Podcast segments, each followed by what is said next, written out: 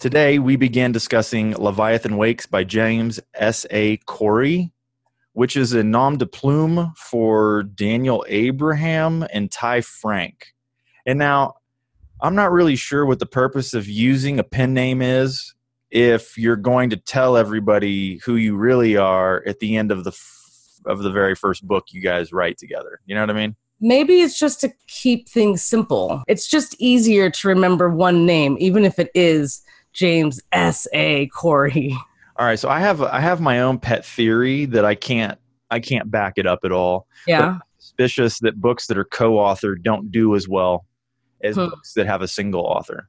Uh, people feel like it's not a real book or something like that. I don't know. I mean, like I love to collaborate and I have no problem reading a book that's co-authored, but then again, I haven't. I think it actually kind of works. I mean, I don't know how they split up the work. I do. It's on Wikipedia. How did they break it up? Um, it's by chapter. It is by chapter. Did they do different? Frank writes all of the Holden, Bobby, and Anna chapters, while Abraham writes the Miller, Melba, Avasarala, Bull, and Prax chapters. Okay, that makes a lot of sense to me because I think there's a definite, especially in that first couple Miller chapters, there's a different vibe to me. It's, it's Oh, written big more, time.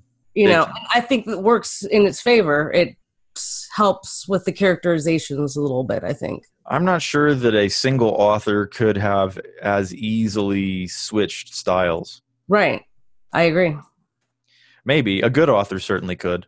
Sure. a really sure. practiced one could, but okay. So anyway, that's the book we're reading. Yes. Leviathan Wakes by James S. A. Corey. We're just going to refer to this pers- these people as James S. A. Corey though throughout the book because there's no point in referring to them individually. I don't think they I don't think so. wrote the book with the name Corey. I'm going to use it.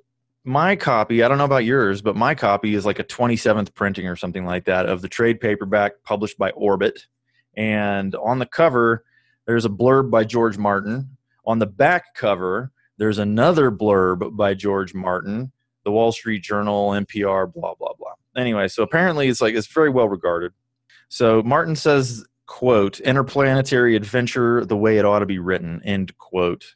And if that's not high praise, let's consider this timeline.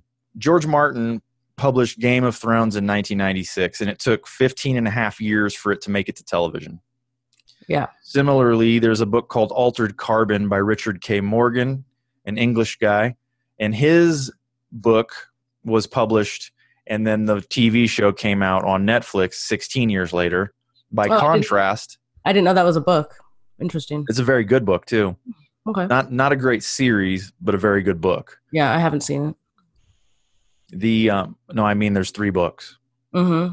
So Oh, when I said gotcha. series, the second and series third of books books, is what yeah, you're the second and third books are not as good as the first one. The first one's pretty mind blowing. Leviathan Wakes got turned into the television show The Expanse in four and a half years. Wow. So I don't know. I don't know why. It Mhm. might have been because Martin, uh, Ty Frank was George Martin's assistant, Mm. hence all the blurbs and etc. But I don't Which know. means you know people. I It mean, first does. of all, right? Number one, you you know people in that. Right. And by the time this was getting ready to come out in 2011, Martin was huge, Yeah. hugely popular. So his his influence could have helped this book come along. When Probably his connection for sure. E that even that tenuous of a connection, like that guy worked for him. well, I mean, I wouldn't call that tenuous at all. George Martin's Sure. word in 2011 was probably as good as gold.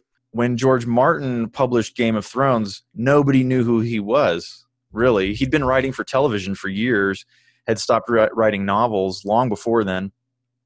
So nobody knew. So it was a real slow burn for him to get popular again or That- at all. He wasn't popular when he stopped writing. Right. I'm not sure. It was a slow burn, but when the show came out, I think the the book readers really came to his banner. Let's say. Well, my point though is that it's not necessarily a fair comparison. Mm-hmm. because Martin had to do a slow burn to get popular, and, and his popularity may have helped this book gain immediate popularity because it, it was immediately popular. It was nominated for awards, it was a bestseller, blah, blah, blah. And, you know, in four and a half years, it was on television. That is not something that happens for an unpopular work, right? Yes. Though I don't think we were necessarily comparing them. Nevertheless, here we are, eight years after the book originally appeared, very late to the party. And of he- course. here we are reading it. Yay. Okay, and also book eight came out this summer, and there's another book due out next year. So they're basically pumping out one book a year. That's pretty awesome. I mean, if you're a fan of this story and these books, that's great. Well, what is also great is that the television show, which did get canceled after three seasons on sci fi, got picked up by Jeff Bezos. Yes, which I'm happy about. Yeah, yeah, for Amazon Prime. I haven't seen the show. You have seen the show. Yeah. I read the book. You haven't read the book. Interesting scenario here. We're going to see how it goes because I'm confused at this point about what what we are actually offering to people. And like, What do I you mean? want to What I do you want to mean? see the show. I want to watch the show, but I don't want my in, interpretation of the book to be in any way influenced by the television show. Yeah, that's and I've I feel like I need to rewatch like watch those first couple episodes just to maybe check for you to just see like if it anything any characters are introduced that we haven't been introduced to yet. Well, I, I will eventually watch the show, but it'll definitely be after we read this book. Oh, okay, cool. I'm just not going to mess with that process. What do you mean when you said you were confused by what we're offering? You mean by what's actually happening in the book right now? No, no, no. I'm I'm more of a joke. It was a poor, Oh. a poorly worded joke. Like we're we're in the process of doing a read along. Yes, where Yeah. we're hoping that the people listening to this podcast are also reading the book and not relying on us to tell them what's in the book. You know, it's like Exactly. hoping that you know we're building a conversation between people that are reading the books and enjoying them. You know, as a supplement. This is a supplement. sure, it's it's like a book club. I don't want to insert too much m- book or television knowledge. We'll talk about the TV show if it's pertinent, but for the most part, this is about the book. it is hard for me not to picture them as they are on the show. Exactly. All right, so let's talk real quickly about how we're going to do this. Sure. But I guess before we do that, let's let's just admit that we're going to spoil something for somebody. It's just the nature of the beast. If you haven't read the book and you're listening to this, you're going to get lots of spoilers. If you, you're, I mean, we're going to spoil everything. But what we're going to do is we're going to go essentially in chronological order, Yeah. chapter by chapter, and we're going to put down a foundation that tells us the context for the chapter, and then we're going to discuss the chapters in turn. We're not going to jump ahead and spoil things. All right. So let me see if I've got any other notes real quick. Yeah, I have a story to tell you. A story. Ooh, exciting. It's not really exciting. Um, I'm pretty sure I met Ty Frank, What? and I didn't know it at the time. When was this?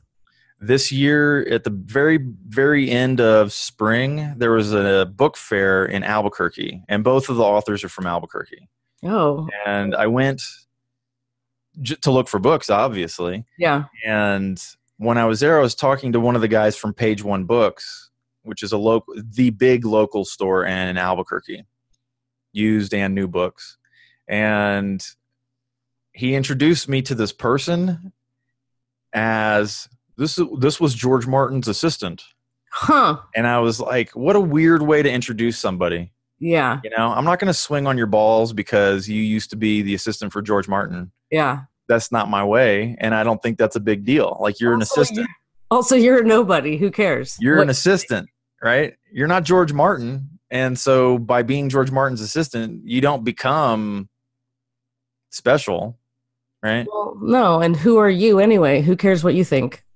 But if the guy had if if he had introduced this fella as this is half of the author of Leviathan Wakes, I would have been, "Oh, well hello. Good to meet you. I've read your book I read your first book. I really enjoyed it." That's unfortunate. I agree. I agree. But anyway, I failed that test cuz I didn't realize who he was, you know. You weren't enough of a fanboy. I'm not a fanboy. I've never Okay. it's just not my style. Yeah. but um you know whatever i shook his hand you know good to meet you whatever it was definitely the long haired guy so all right let's get let's get let's get the party started Let's do it. eight years late no big deal no big deal. Eight years late, three show seasons late as well. we're definitely gonna throw our weight around All right. So, Jill, quick question. yeah. If you had to hammer a square peg into a round hole, how would you describe this book stylistically? Genre genre wise, how would you describe it? Man, just based off of all of the space talk alone, Yes. um, or kind of, I don't want to say science talk, but you know, science fiction, space talk, I would have to say science fiction with some other elements at play. George Martin's blurb calls it interplanetary adventure, and I, it, it's most closely associated with space opera for that the chapters that take place in space with all the fighting and stuff like that. hmm Well, sure, that makes sense to me. That what works. about the what about the other chapters? Well, obviously, the other chapters are a little more grounded, Uh-huh. even though they're in space. Space Uh, is just the setting. Right, exactly, exactly. Miller's first chapter, well, we're not there yet, but it definitely has a more like hard boiled feel to it. Absolutely. So, Yeah, it's a cop So- story. yeah. Let's talk about the prologue. Prologue, prologue, Julie. Is that what it's called? Julie? Yep. All right. All right. So our tale begins in space. Julie Mao and the rest of the small crew of the little transport ship Scopuli have been taken aboard another ship by force, and Julie has been dumped into a storage locker for safekeeping. Uh, someone told someone else to shoot her if she makes a noise. So that's where our story kind of begins. Um, and she's in a spacesuit, no? No, she's not in a spacesuit. The they got taken off of their ship without spacesuits. She's sh- she's thrown in that locker, and there's a spacesuit in that locker. Okay, so she puts on the spacesuit in the I don't lock. think I don't think she even does that. That's where she gets the water. She dismantled it to get the water out of it. Oh, okay, so she was filling up the catheter bag, not wearing the suit, but I don't know. I doing don't know. in a suit. Yeah, I don't know. Okay. Just curious because No, I get you. I get you, but I don't think it was clear. the The purpose of a prologue is to really quickly get us into the story, get us interested in the story, get us hooked, as it were, and make it irresistible for us, so that we must continue to read. And at the same time, it needs to kind of get us up to speed as far as the rules go. We're learning that being in space is not abnormal for humans anymore gotcha. it's just it's easy pie if it was if it was like nasa they would never get out of their spacesuits they would be in their spacesuits the entire time they were traveling Mm-hmm. and when they got to the space station then they might take their spacesuits off Which is why I think my question was relevant, and I just reread it, and no, she didn't get in the suit. She was using it for water and for expelling her bodily fluids. she was peeing Yeah, why can't you just say she was peeing I guess I was trying to sound smarter. God, why do you have to be such a jerk about it? well she's in there for eight days on the first day they said to shoot her if she made a noise on the second day she was still too scared to move on the third day she was thirsty so she found the water and she started Yeah. drinking the water In the stale suit. Yeah. And then several days after I that, don't care if you don't think it's important. I found it interesting. that's fine. At some point in time, she hears the engineer get thrown out of an airlock. He's begging Yes. for his life, and then he gets tossed out the airlock. I don't know if they use the term yet. I'll spaced. I Oh think yeah, I have that's- no, I don't remember. that's a normal science fiction term or not, I don't know. In this world, that means getting thrown out the airlock. Yeah, so this guy got spaced, Uh, right, right when she was almost desperate enough to bang on the locker to remind her captors that she's still there.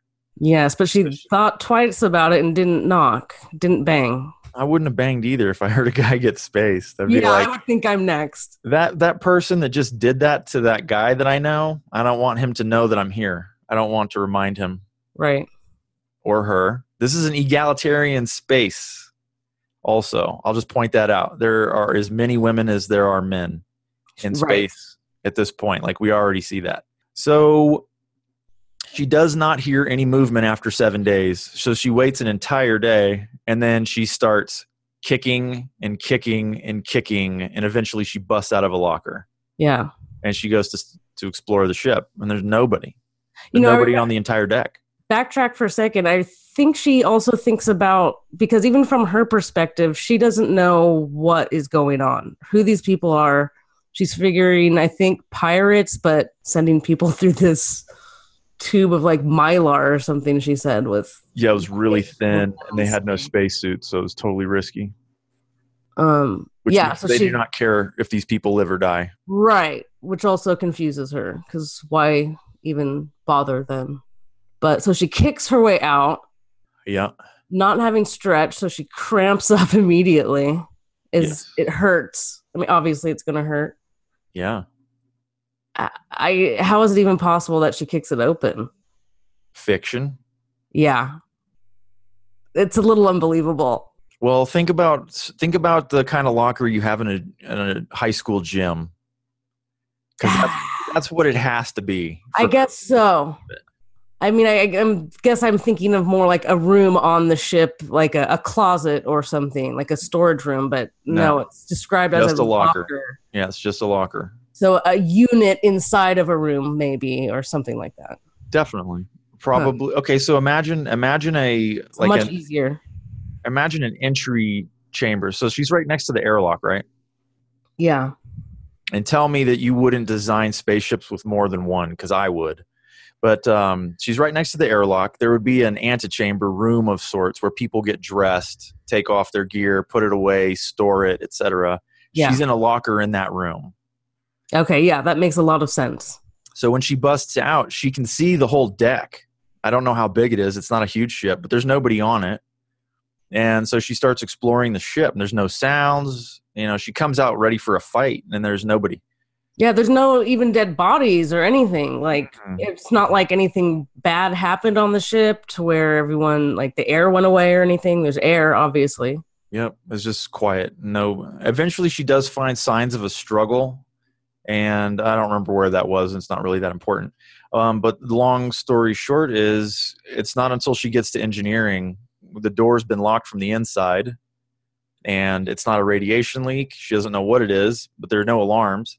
that might be where the signs of struggle were because i think it was like a trail of blood that went to that room or something The trail, uh, you know, the the signs of struggle led to engineering.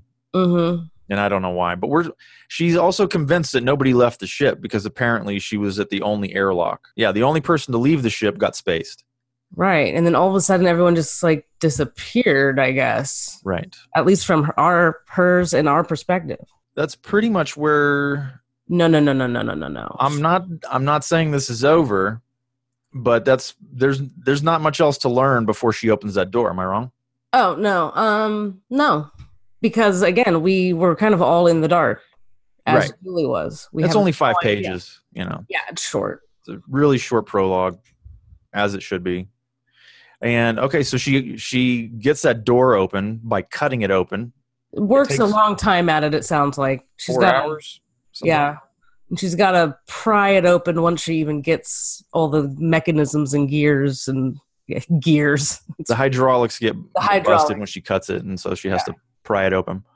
And um, inside, there's some kind of fleshy substance covering the core. Well, but it, and it looks muddy at first to her, like a, a muddy in color and in texture, I guess.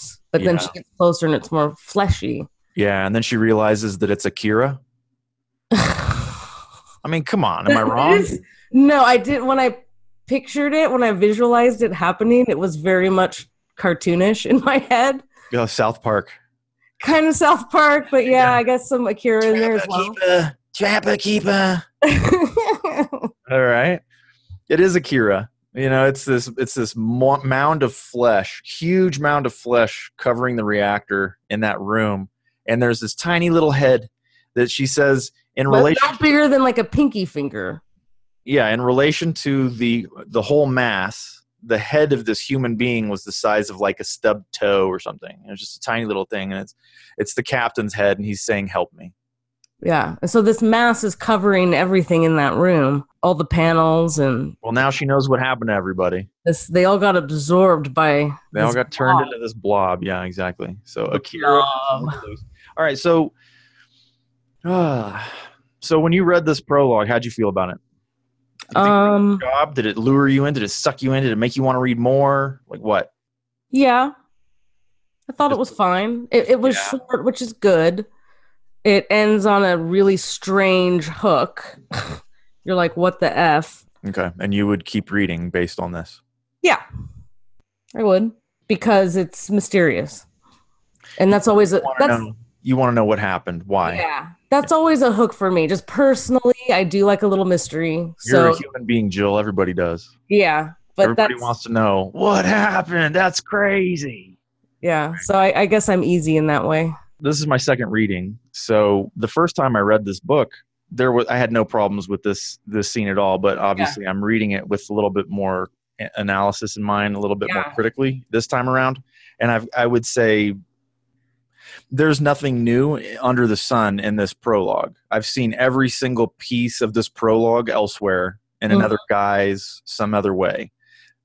So it it doesn't lure me in in that same way. And like I don't I don't care. I feel yeah. I don't care about Akira. Um, and I don't care about Julie. Like, there's nothing about her character or any of the people that we read that I was like, yeah, I like you. She's Mm-hmm. she's a fighter. I'll give her that. And she did a little bit of ass kicking when she got stuffed into that closet. That's But- true. We didn't we didn't mention that she got in some blows before they knocked her out and Well, shoved Oh, she her. didn't want to get raped, Yeah, so she fought back and she got shoved into the closet. yeah. But okay, so here's a problem with that theory. She described them as armored. Well, actually, she doesn't do the describing. She, this is not from her perspective. This is from some kind of like omniscient perspective. And they describe these people that the captors as armored, and that's the only way they're ever described. And at some point in time, they tried to take her clothes off, and that's when she started fighting back. So and uh, let's just say this: she assumed she was going to be sexually assaulted. Yes. Maybe that wasn't the purpose, Well, maybe. And and if they're in their armor, I would say it's not the purpose. right? Because that would be rather difficult. But if somebody tried to take my clothes off, I'd probably want to fight back too. Oh, definitely. And I'd And- probably think the exact same thing she thought. And But she's thinking equipped about it for now, it. She Yeah. knows jujitsu, five years worth of jujitsu and Not zero just G. Jujitsu space, yeah, zero G. G Yeah. So she did some butt kicking. But then I ask you again, yeah, how much ass kicking can you really do against an armored foe? not much. I would say none. You probably just break your hands. She thought she was winning, but they were in armor. Yeah, they just They're knock her never- out. They're never described as men or women. They don't take their suits off. There's none of They're that. vague entities. Yeah, Yeah. So I wasn't I wasn't that impressed with the prologue. Okay. Not that impressed. So let's see. Let's just go really quickly over the stuff that we did learn from the prologue that might be beneficial to uh, people listening. Yep. Uh, we know about Julie Mao and her her combat skills. Well, we don't We- know her last name yet, but yes. Okay, whatever. Um, I don't. Th- I really don't think that matters. it doesn't. It doesn't. All right, so we know that Julie and the entire crew that were just captured were OPA trained. We don't Yes. know what that means, though. No. We know that Dave, the engineer, got tossed out an airlock. Uh, the captain was Captain Darren. Yeah, because his Captain Darren's head spoke His head, which was as big as as a pinky toe or whatever. in relation. Yeah, yeah, yeah. No one left the ship, and Akira lives in the engineering room. That's what we know. Yes. It reads That's really it. well, though. I, I mean, as much as I don't, as much as none of it's new to me, Yeah. it reads real real nicely it goes smooth nothing really drew me out so i, I was pretty pleased with it as it, it served its function and and i obviously read on I don't necess- necessarily disagree with you about Julie. I don't think they gave us too much to necessarily like her. I think the jujitsu stuff was meant to give her a little sass and yeah, well, Uh, everybody likes a fighter, right? Nobody likes Yeah. somebody that's just cows up. Remember how they Exactly. described the captain just like put his hands up and like rolled Right. up like a dog? exactly. We didn't mention Julie, that. Julie didn't go along with it, right? Right. So we're supposed to like her based on that, Yes. and I don't. That's Well, not enough Right. for me. Gotcha. But I think that those were the bits meant to make us at least be on her side, I guess. Well, I mean, I am on her side. Like, what's happening to them is not correct. It's it's wrong. Like piracy, being kidnapped, s- whatever, Right. whatever the reasoning. It's Yeah. not. It's not. They're not the. They're not the bad guys here. Right. The bad guys took them off their ship and turned them into Akira. As those are the bad guys. All right, moving on. Chapter one, Holden. A colony ship that has been converted into an ice hauler is returning from the rings of Saturn to Ceres in the asteroid belt when they pick up a distress beacon. Short and sweet. Yeah, that's the context. I want to do that for every chapter. That's great. Give you a little piece of context, and then we can discuss. All right, so what did we learn in chapter one? Well, like you were saying in the prologue, I think this chapter sets up more or better that space travel is normal. It's mundane It- at this it's- point. It starts off immediately with telling us about Solomon Epstein, who invented the Epstein Drive, Yeah, yeah. makes it possible to travel to the outer space. Yeah, they said it gave us the solar system. It didn't give us the stars, but it gave us the solar system. Right. Before the Epstein Drive, which was 150 years ago, humans had settled on Mars and the moon and obviously Earth, but they I don't think they'd gone any further than that. And then the Epstein Drive 150 years ago comes along and then they settled the belt, then they settled Saturn, then they set well the moons of Saturn, the moons of Jupiter, and I Mhm. think Uranus One moon of Uranus holds 5,000. All right. So the distribution of humans as it stands when the story begins, there are just under 20 million people on the moons of Saturn. There are about 45 million people on the moons of Jupiter. There are more than 50 million people in the belt. And there are 5,000 around one of the moons of Uranus. Yes. And then the populations of Earth, Mars, and Luna are not given to us. Right. It's just a contextual, informational thing.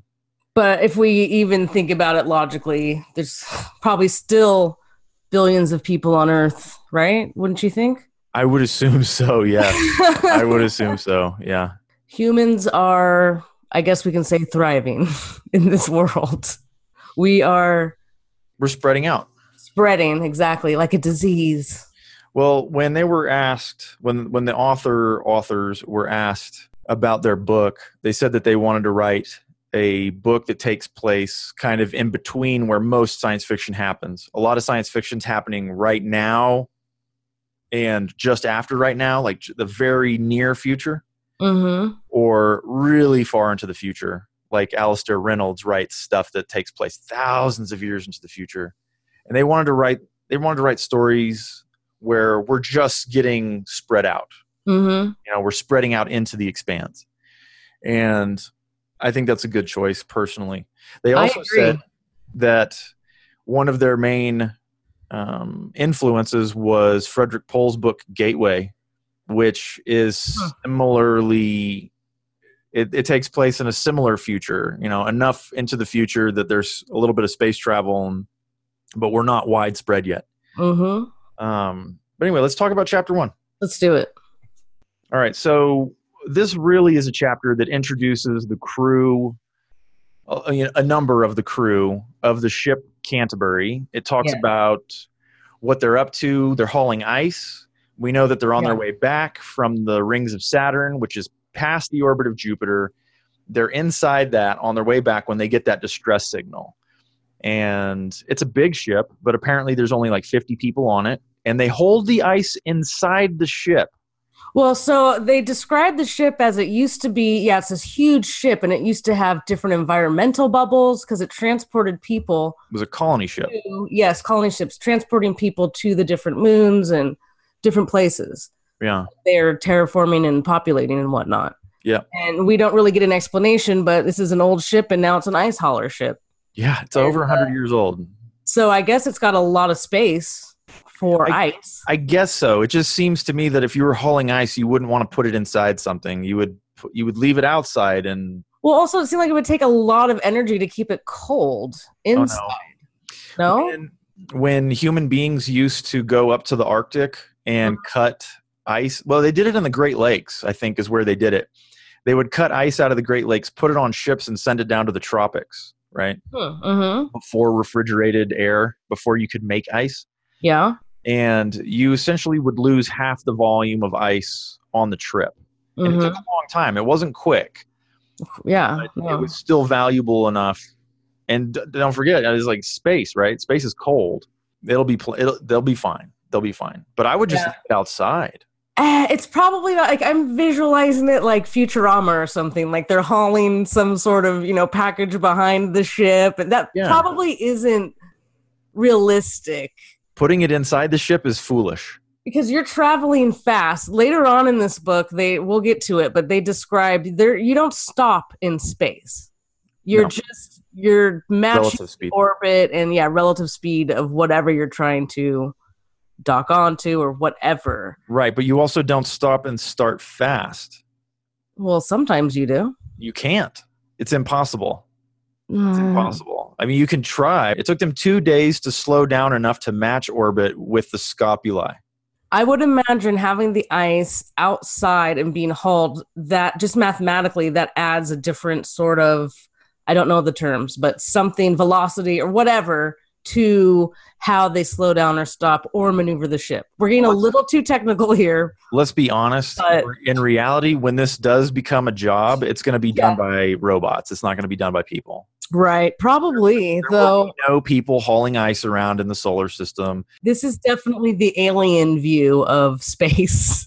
Space Right. truckers. Right. Yeah, where you got yeah blue collar workers in space, Yeah. which I like the idea. I don't think it's realistic at all. Do you you think so you think like every ship will be just piloted by robots? I Or don't. I mean, you don't even need a Oh, ship. You want to move ice from Jupiter or from Saturn's rings to the inner solar system to the asteroid belt. You don't need a ship. You just strap an engine. How are we Um, going to live, Lul? How will we live? We will live in comfort and relative ease on space stations and and habs. We We're in don't. holes like on series. Okay, so there's a problem there as well. Like We should probably wait. I shouldn't have even brought that up. probably not. Let's talk about Holden. or- Let's talk about chapter one. So Holden is moving. We're getting off on a lot of tangents here today. Well, we're it's fine. Whatever. But so- yeah, so it describes the Epstein drive, space travel. It's easy. Pe- lo- humans are all over the place, and Holden, who's the executive officer, uh, the rank below captain, is moving through the ship. Who do we meet first? Uh, um, I don't remember. Naomi Nagata first, and this is where I will mention. I have to try to visualize Naomi Nagata a little bit different than she's portrayed in the show. Because I want to say in the show, she may be shorter than Holden. She is supposed to be six and a quarter feet. No, six two and a two and a quarter meters. and really thin and they're lanky. Yeah, so she's more Belter. than six She's a feet. tall. belter. She's from the belt, which is not Earth or Mars. It's a asteroid belt. Which is where Ceres orbits, which is past the orbit of Mars, but it's before the orbit of Jupiter by quite a bit. So people born out there are called belters. They're born in zero G. They are given all sorts of chemical cocktails when they're born to make sure their muscles and bones grow. which but they that's- still, that's definitely true. I mean, that would Yeah. definitely have to happen. yeah. Genetic engineering or something. But they're real long and lanky because of it as well. No gravity well. Yeah. No gravity. it's Um, funny. When they describe humans from Earth as being short and stocky, it's like, yeah, no, technically it's just like us, right? yeah, We're not short and stocky. We're just, we grew up in a gravity well dealing with Right. high gravity. but that is what those people think of Earthers, and we'll get to that later on, even too, in more Miller It's- chapters. It's fun. I, I, Uh, I really enjoy thinking about that. All right. So we we're basically introduced to the Star Trek crew here. Yes, right. This is an extremely diverse crew with True. men and women of all different races and nationalities. You've even got a guy that's had his arm cut off and who's like, "It's not a big deal. I can get along just fine." So you've well, he's got going like, to get a prosthetic he is going to get a prosthetic. because but- he, he has a long enough contract, but he doesn't. They don't say insurance, but he's not going to be able to regrow an arm, which is possible. He doesn't want to. but he doesn't want to anyway because that's the Earth Jello or like Earthers Jello they give you. You know that stuff. That stuff supposedly exists. really? Yeah, they refer to it as pixie dust, and it is really, really uh, unpolitically correct to even talk about the stuff, whether or not it exists. Well, because the guy that supposedly found out about it did all of this experimentation on dogs. Uh huh. And so it's animal experimentation that discovered it. He was experimenting on dogs that had heart problems, and he was cutting out pieces of their own intestine to replace the parts of the heart that were damaged. Mm-hmm. And when the dogs eventually died, he did autopsies on them and found that their hearts had completely regrown. How? And Oh, Wow. He, He didn't know why. He started looking into the cells that were in the intestines and found that it's like stem cells in there. They're undifferentiated cells and they will regrow whatever they need to. Wow. So that technology sar- is already started to be researched, but again, it's not PC to, to even talk about it. Mm, fine. Go ahead, do it. Do whatever you want. as far as I'm concerned, if you can, if you can find a way to regrow a limb, do it. All right, so we've got the Star Trek crew. Yeah. So we meet Naomi Nagata, the Belter. She's the chief engineer of the Uh-huh. Canterbury. Yep, She's got her right hand man, Amos, yep. Amos Burton, He calls her Who- boss. That's awesome. boss, and uh, Holden Boss. describes him as uh, her, his one and only boss is Naomi. Yeah. He really doesn't have the same sort of respect for the captain or Holden that he has for Naomi. It could be a Um, package deal where they hired a what is she? She's a chief engineer. Yeah. It could be a Looks like her package little deal where they hired a chief engineer and he came with her. Right. She may have actually she may actually be his boss for all we know. yeah, that's probably true. And and mentally he that's how he feels as well. Whether Right. like, but that's how he's described. Yep. We get Shed Garvey, the medical tech. Right. we don't do we get a lot of explanation on who he is i don't really remember much about him to be honest Okay, so the only things I really remember about him is him picking the maggots off of um, Taj's arm. yeah They're trying to control the infection, not get rid of it, and all this kind of stuff. He, that's that's all I remember. He's he's the medic. the only character stuff we get with him is like he's kind of embarrassed by paj's dirty talk i guess Paj talks him into explaining to Holden what the dirty talk is, and so he Yeah, does, and it then he almost blushes seems about like- it. to make shed be embarrassed about it He's a doctor. He's not embarrassed by body stuff. Give me a i'm break. just i'm just trying to pull any character out of this guy that i can because No, honestly Oh, I get you. I get you. we didn't get much ade uh holden's not girlfriend No, not girlfriend. She's Um, insistent on that point. they are dating, I guess, seeing each other, They're having sleeping sex together. Yeah, they're they're or- sleeping together, and that's it. Um, he wants more. She absolutely does not want more. Little role reversal. She's Nigerian. She And- got her money out of the country. I'm very happy for her. I wonder who helped her. What is Ade's position? He she goes is the uh, she's a navigator. okay. She's in like the engine room or something. Mm, I don't know about that. Yeah. Anyway, I was confused about what uh, she exactly did, but that I'm makes pretty sure she's the navigator. She's um I mean, let's put it in Star Trek terms. When when Captain says, you know, punch it, she's the one that punches it. okay. She hits that button. She hits that button, lays in the coursework and etc. It's probably much more complicated than that. Yeah, I'm sure. I'm sure- I hope it is, but at the same time, computers should be doing most of this work. Yeah. It should not be human beings with You their know what though? But if you are in s- okay, here's the thing though. You're in space. And they'll get to this a little actually maybe it's in this chapter where it's kind of like an unwritten law or actually it is the law.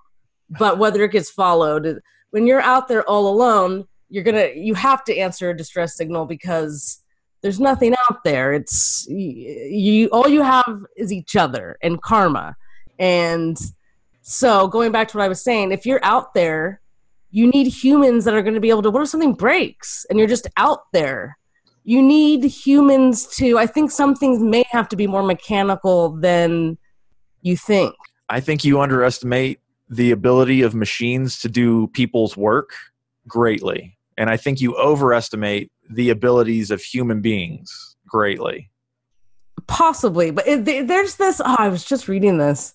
I don't know. I think it's maybe in our government that there's one of our nuclear computers or whatever is still like an old IBM from the 70s because you basically can't hack it. So, like, why change it? Sort of thing. Like, they've never updated it because it would just be dangerous. Yeah, no, that's I just found that interesting. that is smart. For the most part, this stuff's going to be done by computers, and yeah, people might need to be there for certain aspects of it. But you don't you don't enjoy stories that are written about robots and computers. No, not at all. Let's talk about how we know these are the good guys. But, okay. are we under the impression that these are good guys? These are the good guys. These are our story guys, right? And it's not just that we're we're we're having a story about them. There are other things too. that well, this is Holden's chapter. Jim Holden, by the way, his first name's Jim. His first, his last name is Holden. Uh, he's called to the bridge specifically to be that moral voice, to be that good guy voice, and he makes that. you're quote, talking unquote. about you're talking about the fact that they've gotten the distress signal. And they're going to go they're for going. Yep, they're going to stop because it's the law. exactly, A- And and, they're gonna- also it's the right thing to do. It is the right thing to do to render aid to someone in Because- distress. Right. Again, if it was you, you would hope somebody else would stop as well, because again, you guys are all out there all alone In for the most space. part in space. Very hostile So- environment. based off it being Jim Holden's chapter, and he is there for that moral compass because the captain wants to cover his ass and have the crew still like him and think that he's on their side. Like he doesn't want to do it either, but Well, we there was have a to. yes, there's a, a little snippet in there that I think puts it kind of into good good focus, and that is that by stopping, it's going to eat into their profits because I guess they're on a time schedule, and if they slow down, they make less money. Yeah. Stop, they're going to make less money, Yes. and so they're putting the well being of human beings other than themselves above Right. profits. Right. So Yeah. hard to argue that they aren't the good guys. Right. But then Holden, yes, true. And then Holden, just to m- smooth things over to everyone, was like, well, there might be some salvage on the ship as well. when Ade and Holden are having their I, I don't want to be your girlfriend conversation, Yeah. Ade points out that everybody on the ship either messed up at their last gig or they're just wildly unqualified to be in space. Right. I forgot about that. So this is this is a crew of misfits. Yes. It's not just this is not the this is not actually the the crew of the Enterprise. no, no, no. no. Everybody's the best and the brightest. These are people who are relegated to hauling ice because They're they grown. messed up or they're no Yeah. good. Yeah. or they're just getting started. Like this maybe is where you start your career in space as a blue collar worker in outer space. Mm, Possibly. She didn't make any mention of that, but it could be true. Well, she said she was temporary. She's just going on a, another run or two and then she was done. Holden has been there for five years and he's comfortable. And that was one of her criticisms of him. I guess it was a criticism. She was just kind of stating the facts that, hey, I'm going to be gone. You're going to be here. Let's, Right. Why are we making this serious? Right. But I mean, in, in a way, he's XO. You know, the next step up for him is to captain his own ship. So, I mean, who knows? Maybe he's saving money to buy a new ship right now. Could be, but we have What no else? idea. we don't know. We don't really know. Um, also, in that same scene, I did not enjoy the dialogue. It felt very forced, and like I understand what's going on. That it's the the authors are trying to show that space is egalitarian, that men are equal to women, that everybody's welcome in space, and that is the Yeah. future I want. That is Yeah. the future that I foresee as well. But the dialogue between ho- like you don't strengthen you don't strengthen a female character by making male characters weak Uh-huh. you just make female characters strong. Do you think that him wanting her as a girlfriend makes him weak? Yes. Yes. Because he of- wants something that she does she has the power in that situation. They're they're both sleeping together, no big deal. On that regard, they're equal, right? But he wants something that she won't give him. So she has the power, Okay. right? That's that's just the way that that dynamic works. It's not it's not saying that she's better or he's worse or whatever, but that's the power dynamic there is that she's not giving him what he wants. Therefore she has the power. But you're saying no matter what, if someone has power, the other one's automatically weaker. So then No, how no, do no, no, no. It's just the way that they wrote him. They wrote him as being weak. you- I'm not sure I 100% Here's my agree with you. example. Okay, when Okay. she says you're comfortable here, and her eyes were less kind now. She bit her lip. She looked down at the screen. She looked up, and he responds, "I didn't deserve that." He said, Well, maybe that's just Holden. "No, Maybe that's not how people talk." First of all, and that's just a weak response. It's it's a weak response. A strong response would be him getting angry, defensive, stalking out. You know, I hate even going here, but God, do I agree with you? I mean, I might agree with you because this line from Jim is I wasn't talking about sex, a little food, conversation. It's like, Yes. All right, dude. Yeah, more Little stuff like that. Exactly. That's that's weak. That's weak Especially dialogue. after she's made it a hundred percent clear that she wants none of that. Yes. So then to even then come back at it makes his character weak. Yeah, I don't disagree. So I don't love Holden already. Hmm, I don't, interesting. I don't love him. The person that I liked immediately was Nagata Mm-hmm. because uh, what is it? He he snaps her a, a, a sarcastic salute and she snorts and kind of Yes. walks out. And like Yeah. she's obviously arrogant. She knows what she's doing. She's good at her job and she's able to fix things with no budget, no parts. She's able to rig stuff together if she needs to. Yeah. We get all that information in like very, very little detail. And it's really, really good. And I liked her Yes. immediately. But I, but also she still does have respect that he's her, her superior, though. I think like Well, she's not being disrespectful. That's not I the don't know. point. That's that's what I mean. I'm saying she's she can do all that and knows her worth. She's an Well- engineer. She doesn't care about running the ship. Right. She doesn't care. Yeah. She doesn't need to care. Um, I liked think her that's your little immediately. buddy. I agree with you completely. Shed means nothing to me at this point. Oh, he's like, pointless in my mind. no information whatsoever. The guy that was getting his arm worked on, Paj. yeah. Yeah. I don't know how I feel about the I guy. started to care and then I realized like this is where the show kind of creeped in for me. It was like, uh, I don't need to care about Paj. I Don't go there. know, I know. I'm just I'm admitting to that. Okay, so who else did we encounter? Let's see. Uh, Rebecca Byers, who I also liked right. immediately Yes. because One soul is Holden. the rumor is yeah well okay that's fair and that's that's a good technique in my opinion because we're supposed to like holden so if holden likes somebody we're supposed to follow suit right I, sh- I guess, sure. it's it's just a it's a technique it's not whatever doesn't matter I'm just trying to be contrary. That's how I work. i got know, you. even if like well, maybe they're trying to fool us. I don't know. Maybe you never know. well i mean okay whatever we met captain mcdowell who was the most fleshed out of all the characters as far as i'm concerned but i don't think that happens right away but rebecca byers the rumor is she killed her ex-husband Oh yeah, that's right. and I I just love that. Like she's she's on the run. The cops got her gun. you know, she killed her ex husband, and Yeah. here she is on the ship.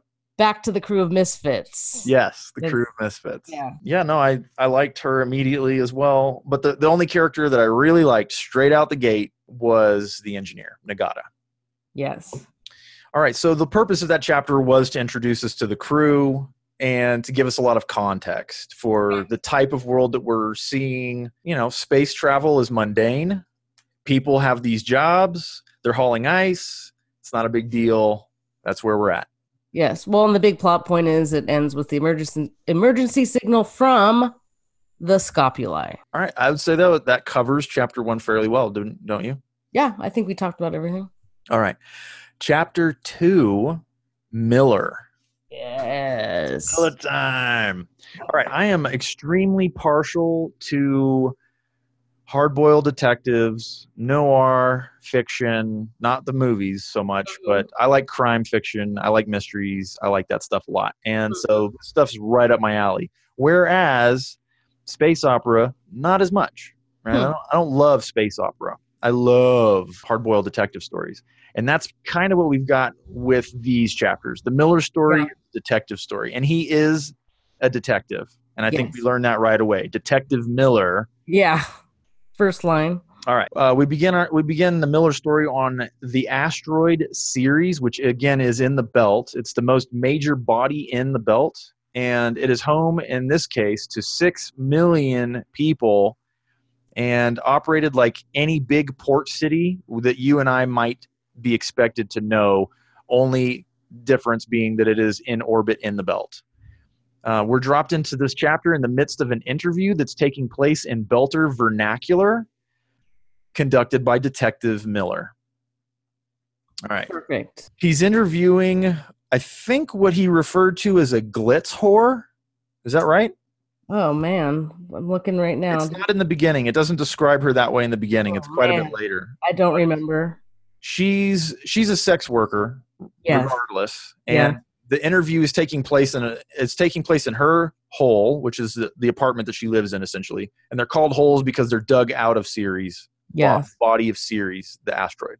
So straight away, we've we've got this conversation going on between the detective and this sex worker, and it's it's kind of hard to understand. I, did you agree that it was Uh, I- difficult? to, yeah. Very hard to understand. And that's because it's taking place in the vernacular. And if you think about it, we're at least 300 years into our future, so the language is going to change. I mean, just Mhm. think about just think about when Shakespeare was writing Yeah. and the language then versus the language now. So there's gonna be some language shift. even language from if you watch old like right when television and movies first started or if you watch like really old speeches from back in the day you know that new that new york style of talk that was like oh baby Yeah. like way back in the 20s Yeah, when People talking actually- first came around. did talk like that Yeah. and as our uh, speech just changes it's very interesting there are, there are a few things that are translated for us but not much i mean miller explains it after the fact but it was it was done real well. He does explain it after the fact, but it's handled pretty well. But the the long and short of it is a low life hustler that had been collecting money for the Golden Bough Society has gone missing. yes And this is not an isolated case. Like something's going on with the crime families on series, and it's a wealthy, wealthy place. They said that more wealth passes through series than any other place in the history of human society because Yeah, they've they got list platinum, all- titanium, all of these materials from all over Water, the solar food, system. like everything passes through there Everything passes through series and is redistributed outwards. yes So with wealth comes crime of and course so there are crime families on series and, and that is something- the golden bough what was it golden bough golden bough society yeah they're organized crime they're one of the organized crime families and Yeah. somebody has just made one of their money collectors disappear And and for that is so what long- miller is investigating and what's weird is if i'm remembering correctly is they don't seem to care they're not doing anything about it They're they not probably retaliating. care they probably care a lot but yeah, they but they're not retaliating for some reason, and Right. Miller's confused by that. Sure. Well, I mean, he, he okay. So he's the station detect. He's a station detective. His partner Havelock is Assigned with to the him. port. What? Assigned to the port. They're, it's a security force, actually. Like they're not police per se. I mean, they are police. They're acting as police. They're a private security force. It's Star Helix Security. Right. And there's more than one security force, I believe, on series. They're assigned to the port areas, or at least Miller is. I think they're it's kind series. of hard to. they're series station. They were they were contracted by the governor. Okay. So there are other security agencies like Protogen. Right. Star Helix is security for series station, Okay. and Okay. they're employed by the governor. okay. which is a conflict of interest on a grand scale if you think about it. The governor controls the police. That's Well, a yeah. bad- that's a bad move.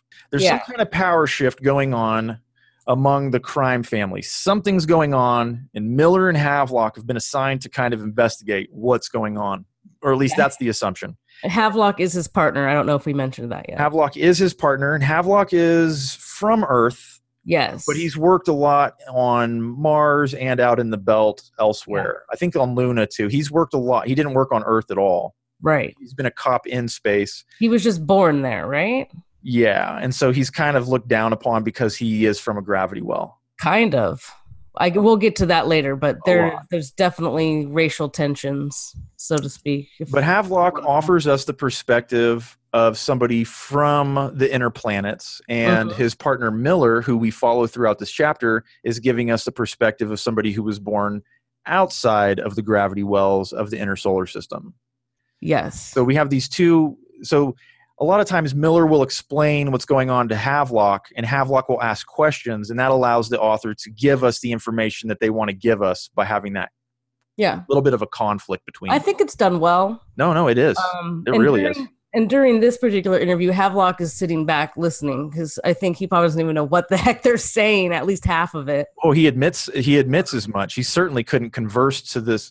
Think about think about well what he what he says is did you have fun you know and Miller's like that wasn't a conversation intended to keep the copper out or the earther out that was a conversation spoken in vernacular that's intended to keep affluent people out Right. It's it's like the poor like a cockney talk. but Miller understands that.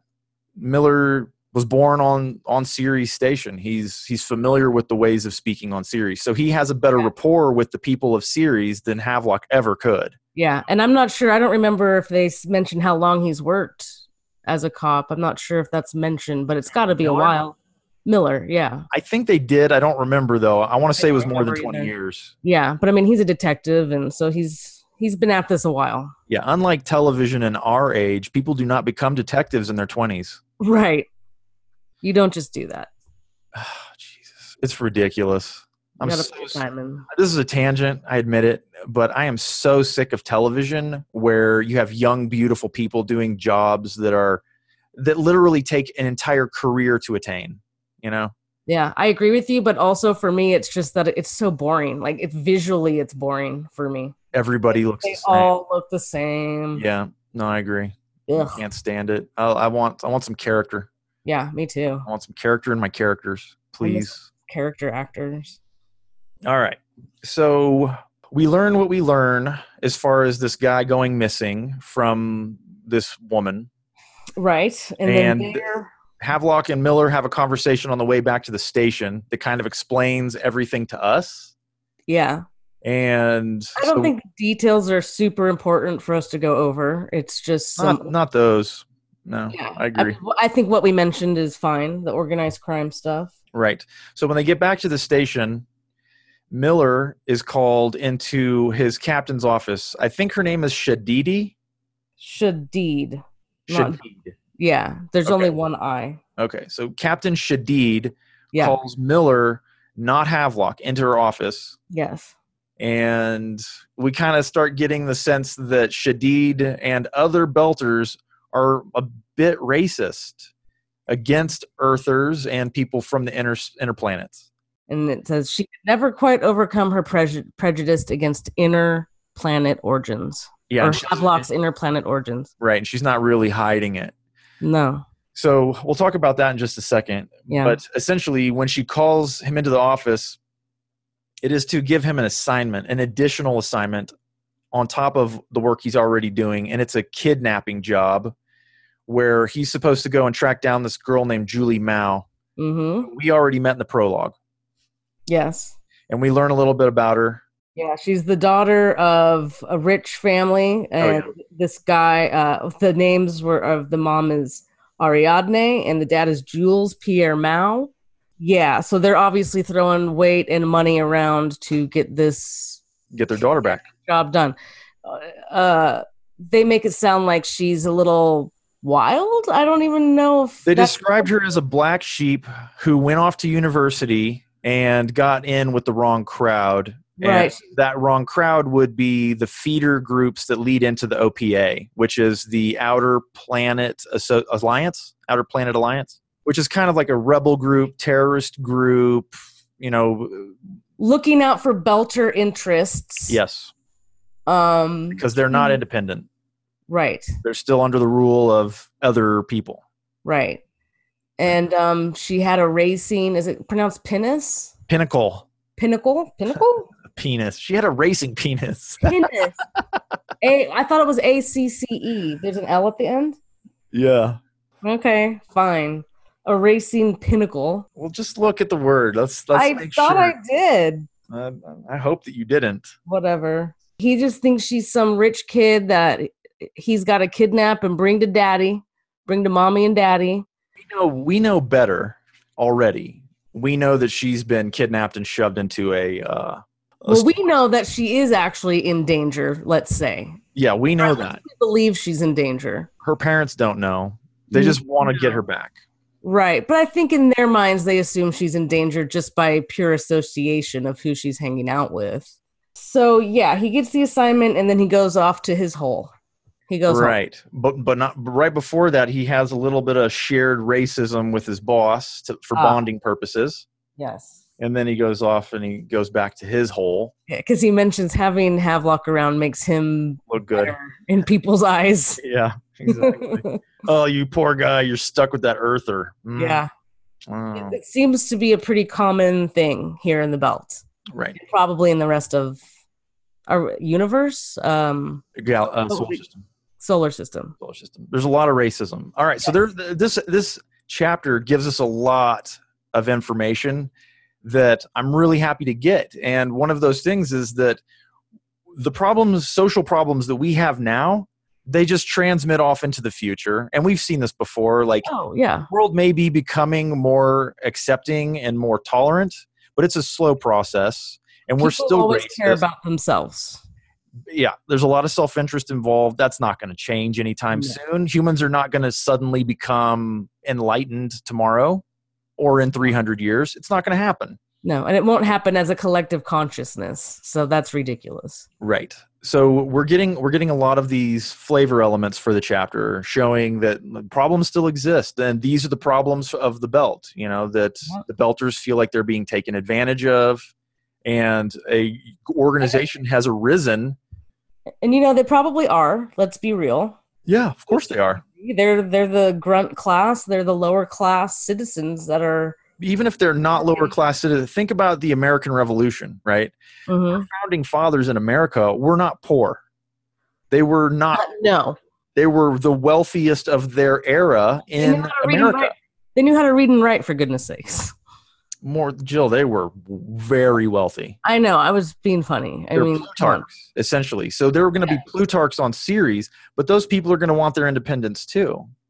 And it Mm-hmm. is suggested that Miller doesn't really know how Shadid will come down. She's private security for series, but he doesn't really know if she's pro A- OPA or not. Mhm. And he's he suspects it's possible. Maybe she is. Could Maybe the be. governor is pro OPA. Yeah, I think that comes up in a later chapter, but yeah. Well, we don't really get a good sense of Havelock, I don't think, in this chapter, but we do get a pretty good sense of Miller. And we come to understand one thing that Shadid ha- in her office, there's this scent of cinnamon and coffee. Yeah. And Fake. he described he said that if he had to describe her, it would be artificial coloring. yes. Coloration. She's not she's not represented by you can't trust what you're seeing as an honest representation of what you're getting from the woman. Yeah. Everything is a front. and he says that Havelock's apartment smells like baked bread. hmm Which a lot of earthers. Everybody, this scent- everybody uses this perfuming. yeah. They want the smell, but his hole. Do you remember what it smelled like? It was just the smell of the station that he works at, I think, just antiseptic and sweat and Yeah. everyone's recycled pee and sweat and tears and Yeah, breath. Yeah. it's the smell of the station, and that's the way he likes it. He wants the reality of what there is, yes. and that's that's a telling character trait, right? He's Mhm. not satisfied. He wants to know what's underneath. Mhm. wants the real input and that's i think that's a good quality in a detective and i think it's a nice subtle way of showing us a lot of his character traits he tries not to it gets mentioned in his next chapter the chapter after um he tries not to put any emotion into the facts that he's looking at he just wants Right. to know he just wants to put the pieces together yeah he wants to see he wants to see true it's not an emotional thing all facts he's a little bit cynical mm-hmm one of the other things that we learn is that series doesn't really have laws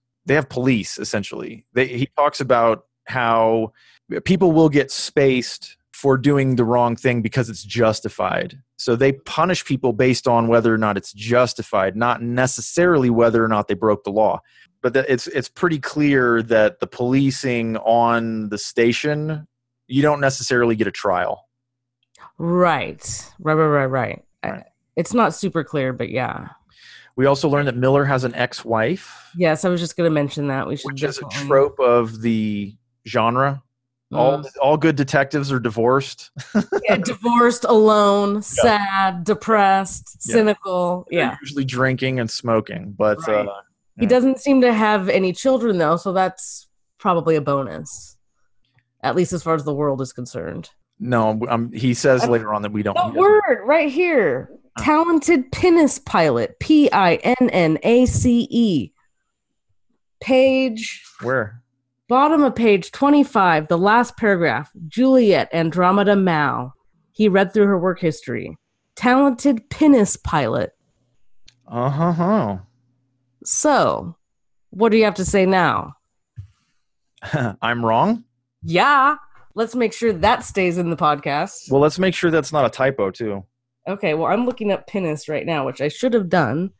Yeah, and see about pronunciation too. Pinnace, a small boat with sails or oars forming part of the equipment of a warship or large vessel. How do you pronounce it? Penis. Just how I pronounced it. Penis. Penis. Penis. Okay. My bad. I, I always put an, an L in there because it just made sense to me. Pinnacle. Penis. Penis. Penis. Pinnacle is a different word. No, I know that it's a different world Ji- word, Jill. I'm, I'm aware Well, of that. I'm not sure you. My bad. I Yeah. misread that. I'm still going to pronounce it penis I pilot. love how you're such a jerk about it.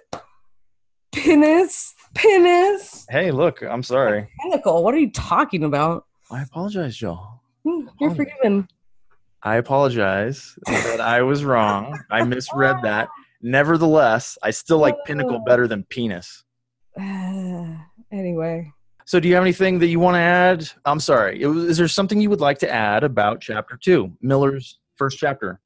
Uh yes, well, just back to the chapter ends with Miller, he's thinking about Julie, looking through the files, and but he's still thinking about the organized crime stuff and he's like this thing with Julie Mao, it was a sideshow. That's This is- his thoughts at this moment. Yes. That's what he's thinking about. And I think that makes really good sense. What does he care about some rich kid?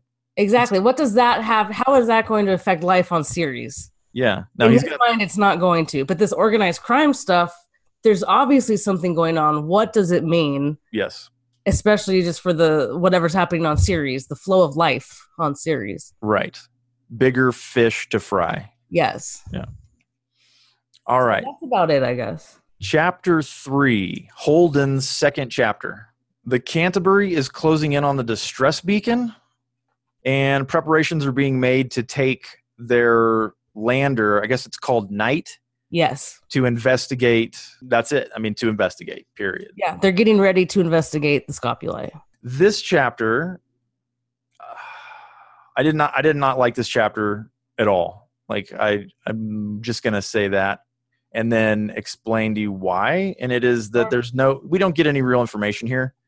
hmm it's just it's just kind of like going through the motions of what would happen in preparation for taking an away mission as it were to go and investigate a ship we've all seen it before in space movies we've we've read it before there's nothing new here once again this is just a we're going to go do this thing and this is the procedure that we use to go do that thing I don't disagree with you. It's definitely all the notes I have written down are just kind of curious little things that I found interesting that are actually more about the world than the story because like you said th- we're just getting the crew ready. We do meet a did uh a new person though, a new Axel? crew member, Alex. is it really Yes. Are you dy- dyslexic? i don't know I'm being 100% serious right now. You've added an L and you've inverted the L and the E in Alex. What is happening? i can see it his name is alex Yes, it is. His name is Alex. He's from Mars. Alex Kamal, and he talks in a Texas accent. He talks in a Texas accent because Mars was founded by. It was settled. The Mariner Valley was settled by East Indians, Chinese, and Texans. Texans, and uh, it's described as the accent being a virus that just kind of takes over. Yep. Is that true? Some of your drawl comes out sometimes, It- um, just It a is. little bit though. it is relatively true. If if uh, somebody from the part of Texas where I grew up moves up to Dallas, Mhm. they will end up talking with a drawl, even though they didn't have one. Anybody in, growing up in San Antonio and the environments around there, they don't have an accent. It's That's where you grew up. it's like mine. It mi- the accent is like mine. But if you move up to Dallas, they talk a little bit slower, and there might be some of this in there, Mm-hmm. and that is an affectation, but it is contagious. Hmm. So that's Alex, and Holden doesn't really like him because he's too. I have the word here. Ebullient. Ebullient. Ebullient. Yeah, he's talkative and outgoing and noisy, and it gives Holden a headache. Yeah, Naomi likes it. But he is the better pilot. Yes. And uh yeah, so he's just an interesting guy. He's this Indian Martian with a Texas accent who used to be in the Martian uh na- Navy? Yep. Um obviously piloted for the Navy. And uh yeah, he's going to crew this ship. the night. So who's on the mission? It's Naomi and Amos. It's Alex. It's Holden, and it's Shed. and Shed, the medical guy. and that's it.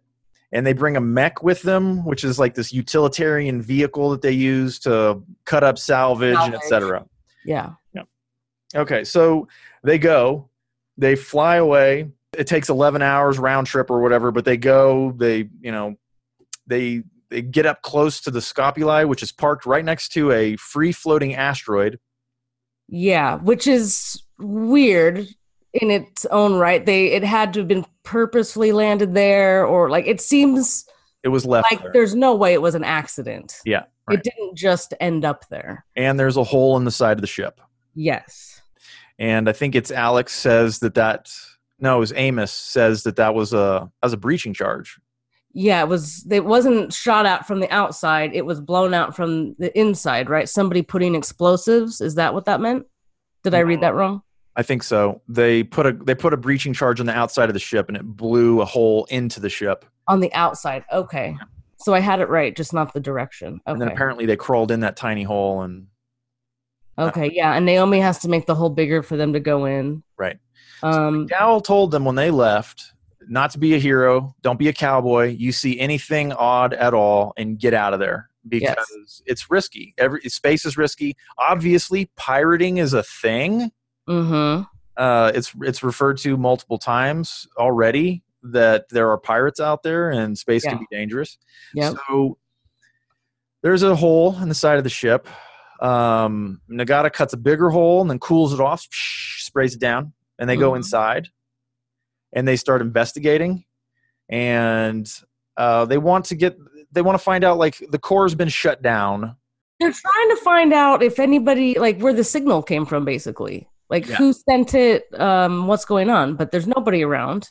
Well, Amos has been tasked with pulling out the core, like cutting it out. Yeah. And he Holden goes to look for the transponder.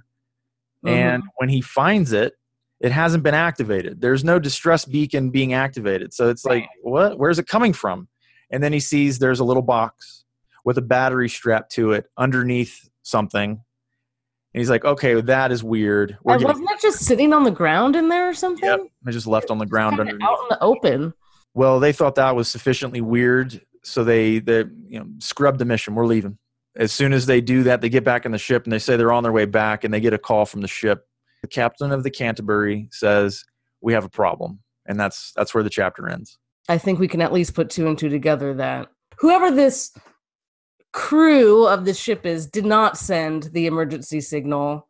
This black whoever put this black box there sent this emergency signal. So yeah. All right, so like I didn't even I mean I underlined like five things in this chapter. I, I took hardly any notes. I did, I just didn't see it as that important. The certain Um, things I did, like I said, were just kind of funny little whatevers. Um, Well, there, the one- the one thing that I noticed was that they were pulling out the computer core, right? mhm. or trying to. But if you recall from the prologue, this is the same ship that Julie Mao was taken off of. correct. This is the Scopuli. And before they got boarded and taken off of the Scopuli, they scrubbed the computer. Yes. So they're trying to pull out this computer drive, the black box essentially, and it's been scrubbed. So even if they get it, they're not going to get good information off of it. Right. And we know that as the reader. Right. I guess a character thing with Holden. he was looking at the night, and um, everything is just built, uh, you know, kind of utilitarian. Everything's built for function, Yeah, no aesthetics. and he thinks there should be room for aesthetics. trust me, if you pay more, you can get some aesthetics thrown on too. Yeah, probably. I mean, this is an ice hauling rig here, or Well, this is their a, a ship within the ice within the Canterbury. yeah, it's their what what is it? How was it described? Do you remember what kind of ship is The it? night. Uh, Atmo capable shuttle. okay, so it's a shuttle. Uh, Boring, let's see, one boring other chapter. thing. Mm. anyway but yeah that's i guess that's it uh I they've have got nothing else to add. the canterbury has a problem There's Chapter a problem with the can't. Yeah, exactly. And they're on their way back. yeah So chapter they four. went, they found out a little bit of information, and they're on their way back. Chapter four is another Miller chapter. We're just going to bounce back and forth.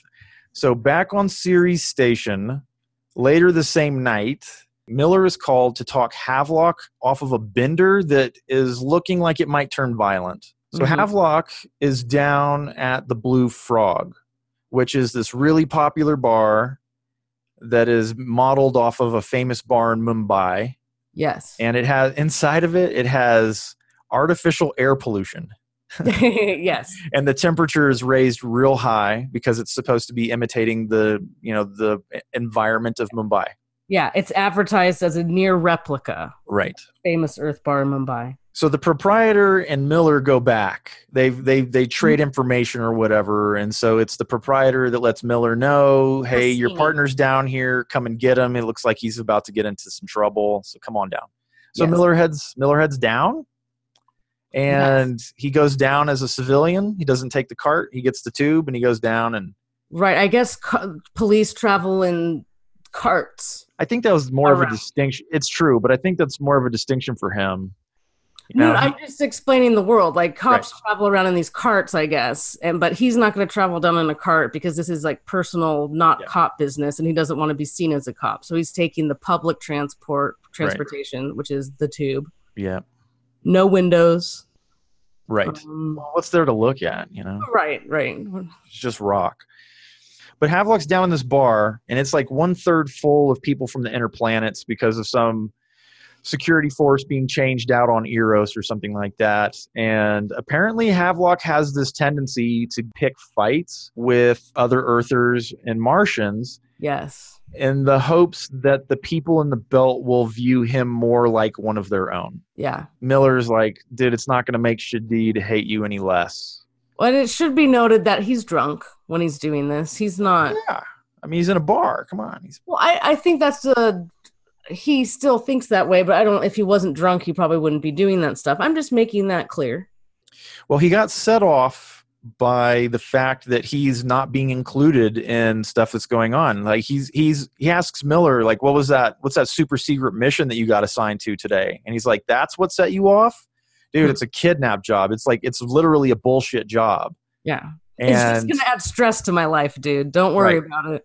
but he's he's thereby able to talk Havelock off of this tendency towards violence and they go outside and then they they change venues they go to a cop bar and then they kind of just sip drinks and actually hang out with other cops and Yeah. then With Havelock laughing along with the he's trying to fit in anti-earther jokes, yeah, he's trying to fit in but he's yeah, you know the best he can. and he's got fairly thick skin you know Mhm. he's he's kind of able to handle the jokes and stuff like that he's just disappointed that it's not getting better he thought that it would just he doesn't get it. eventually he thought they would take him in We kind of talked about it before. Is he's worked all over the place and he's never seen or experienced any kind of prejudice like this in this sort of way, at least from his perspective. This is much That's more what he lasting. says.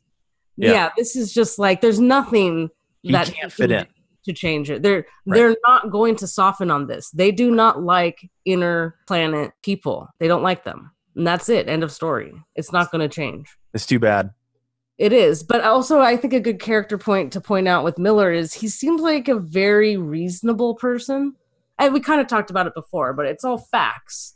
And he's kind of trying to explain to Havelock why and what the situation is. He's like, you just kind of don't get it Yeah. um, just kind of tries to explain to him why the Belters are the way they are. Yes. Um, so they're in that cop bar, the second venue or whatever, and we get some worthless information about who runs it and why and that kind of Yeah, stuff. a lot of different names. Yeah, it's like it's just unimportant stuff, but it, it adds detail to the world. It gives it a feel of reality. And Yeah. then all of a sudden everybody's data pads start going off. All Yes. everybody in there is basically a cop. And all of their all the security forces, everybody, their their phones are going off. And it's Shadid, and she's letting them know if you're near an earther or a civilian, turn your phone off right now. If you're not, this is what's going on. We just got a message, and uh, yeah, it's bad news. Miller knew just by looking at him that he was an earther. and then it starts, my name is James Holden. Right. So Which is how the last chapter ended. No. The last chapter ended with the captain with Holden saying, So we got Let's a go, and the captain saying, We've got a problem. Right, We don't know what's going on. but we know it's Jim Holden, so there's a co- there's a connection now between them. Right. And we know what he's up to. All right, so did we learn anything valuable in this chapter besides what we've already gone over? just the relationships between the people in this world, which moving forward, I think is going to be important. It paints a picture of different people's perspectives and maybe their motivations. They did throw a lot of names at us, which I don't think are important until they maybe become important. He mentioned the uh, EMCA, the Earth Mars Coalition Army. So obviously they have a coalition army. But other than that, no, it's just Havelock and Miller continuing their relationship, and then we get this transmission from James Holden, which hold on, which the captain is obviously super concerned about, like that it's gonna call like she's obviously getting all the forces together or Well, all of her men yes. and women. Right. So obviously whatever's in this transmission is something's going on. Yeah. It's something in her demeanor, but like the fact that everybody's phone rang at the same time Yeah. is a indication that there's a there's a problem. Right. Right. Like did something ex- blow up? Like what is happening? Just- it it wasn't just Miller getting a call. Hey, we got a problem. It was everybody. Yeah. Um, so we know something big is going on. Yeah. So I don't I don't have anything to add to this chapter as far as that goes, except Me either. there is a there was a piece of dialogue in here that I really really liked that Mhm. made me think that this is a good this is a good noir. Right. Okay. What was it? What page? Is on the top of page thirty eight when Miller is talking to the guy that runs the Blue Frog, Mm-hmm. and he's like, "Your partner's here again." And should I, you know, I think he's having a bad night. Should I keep serving him? And Miller's like, "Yeah, keep him happy. Give me 20 minutes." And he's like, "He doesn't want to be kept happy. He very much wants a reason to get unhappy." And Miller responds, "Make it hard to find." I just thought, ah, so good. That is so that is so hard-boiled detective. you yeah. know? Just a good Got line, really good line. The last thing I'd like to point out is that Shadid, when she tells the cops that if you're in the vicinity of a civilian, turn off now, Yeah. that is a theme, I believe, where we're going to see that there are people who believe that information has to be controlled tightly. Mm-hmm. Mm-hmm. And this is this is an example of Shadid doing that. And I'm pretty sure Miller agrees with her that that is the way that information needs to be treated. Oh, Yes, I think in any crowd control sort of situation, that's Oh, probably there's, there's definitely viable reasons for Necessary. it. I'm just pointing out that that's that seems to be her mindset. All right, so let's move on to chapter five. Hol- back to Holden. Chapter five, Holden.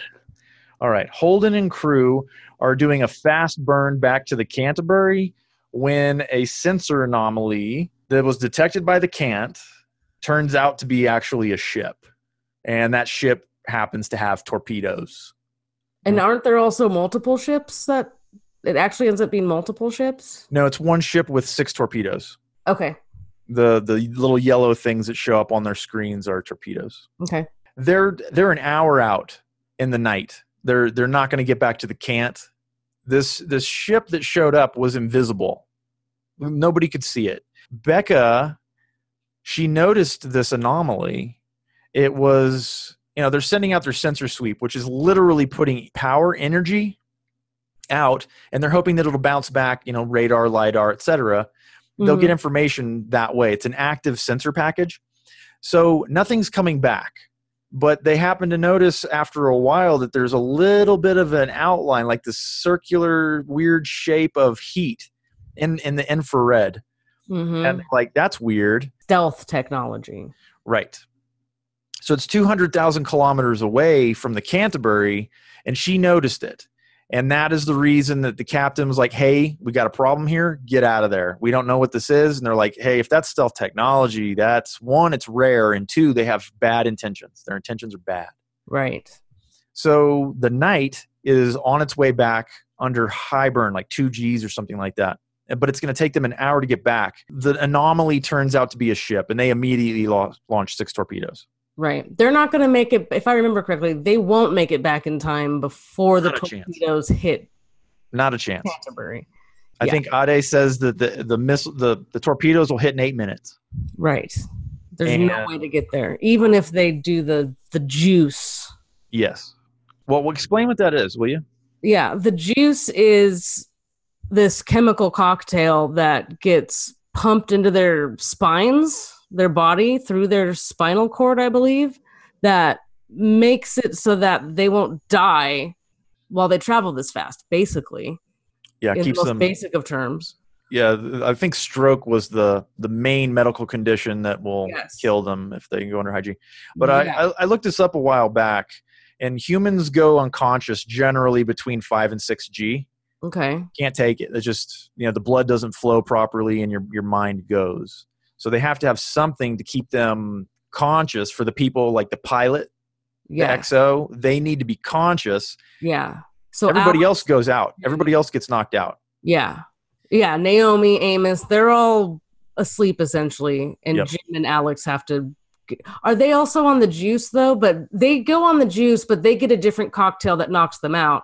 Whereas Alex and Jim get the other chemicals that keep them awake. yeah sedative versus a stimulant i imagine And it's still really hard to maneuver, even. Under, Not yeah, that. he said What- he said it was impossible. There's like a giant sitting on his chest. He can't talk. I mean, he can't do any of that stuff. Like I don't Yeah. know how they're I don't know how they're piloting the ship. I don't know either, unless it's all the controls are just super close to Alex or something. I, I who knows? I don't know.